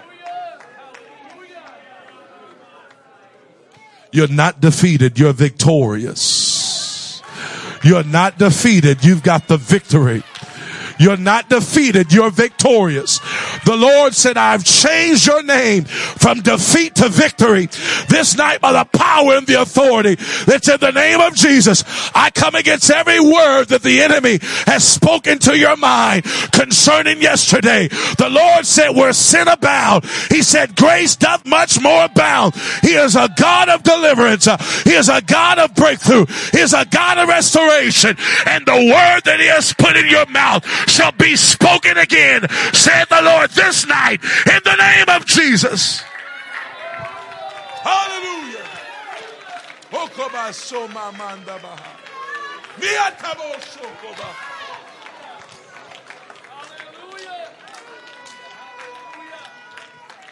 Hallelujah. Somebody needs to shout. I think somebody needs to get excited. I think somebody needs to worship the Lord. Somebody needs to bless the Lord. Hallelujah. He's a strong deliverer. Hallelujah.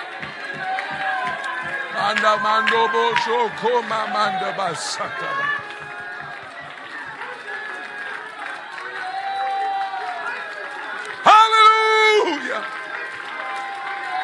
Oh, glory. Hey.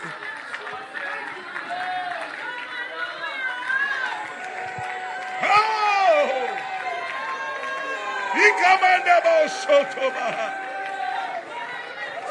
Hallelujah.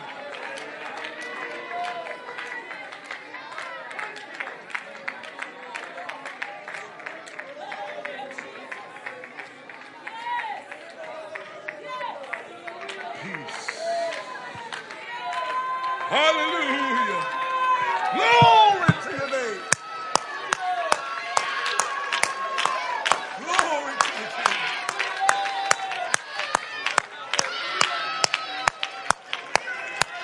Commando motion. Holy, holy, holy.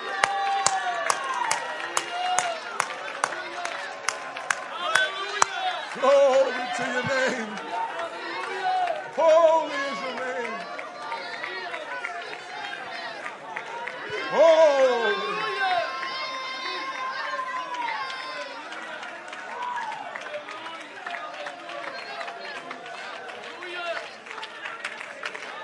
Hakoma mamande asotobaha.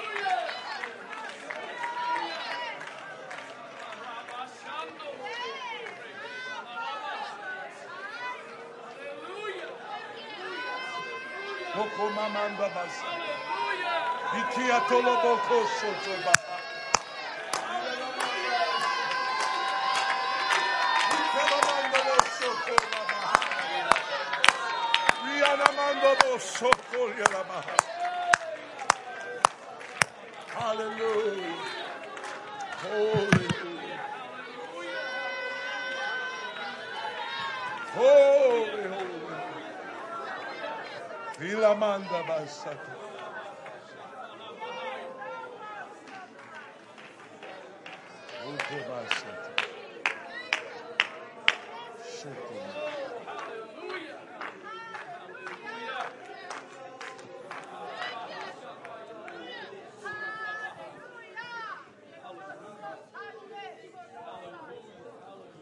My sister in the back with the white jacket on, standing next to the gentleman. Uh, you're the gentleman that ushers me in, right?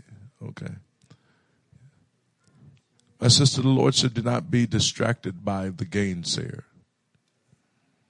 He said, do not be distracted by the voices of those that cannot stop what he has spoken. For the Lord says, my word has gone forth and it will not return back void. There, there is someone that is standing in the way of a door that God has opened. But the Lord told me to tell you this night, He says, I am going to remove the person that is blocking this door. He said, but I need you to keep the words of people out of your heart. For the Lord said, the word that He has spoken has already been released, is already spoken. He said, it will not return back void. He said, but he does not want you to be distracted by the voices of gainsayers that cannot stop the word of the Lord. In the name of Jesus this night, I speak peace to your heart. I thank you, Lord God, for what you're doing in this family. In the name of Jesus, Lord God, my brother, there have been times where I saw you. My brother, I don't know what you do, but there are times where I, have seen you stick your neck out there for people. You're always trying to do stuff, even, to, even for people, even against your own judgment.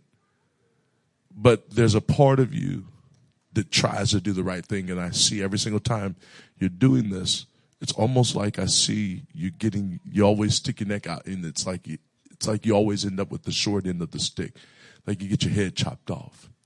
The Lord told me to tell you, He said, I'm going to give you favor in places that you had actually it's like I see some old phone calls kind of coming up, some old connections that you thought that were done. The Lord says some places that have, there's some people that sabotage some things in the past. The Lord said, I'm going to cause these old connections that you had to begin to spring forth in this hour. And the Lord says, where the enemy thought you told you that you were going to be defeated, defeated, he's going to turn this thing around. He's going to give you an open door. And in this hour, you're going to walk in favor. And the things that you've lost, even dealing with business deals, the Lord says, I'm going to cause there to be a restoration in this hour. The Lord says, I'm going to cause there to be a flow I'm telling you in the name of Jesus, the Lord says, do not be distracted by what they've said. Don't be distracted by what you've done, by what people have done. I'm telling you, God's going to open this thing up wide, my brother. And when he opens it up wide, it's basically going to be because it's going to be like this. Because you have, it's almost like I saw you, um, it's almost like I saw you, uh, handling situations. It was like the enemy wanted you to get in your flesh and then in other places wanted you to quit. But the Lord had given you direction, so you stayed focused.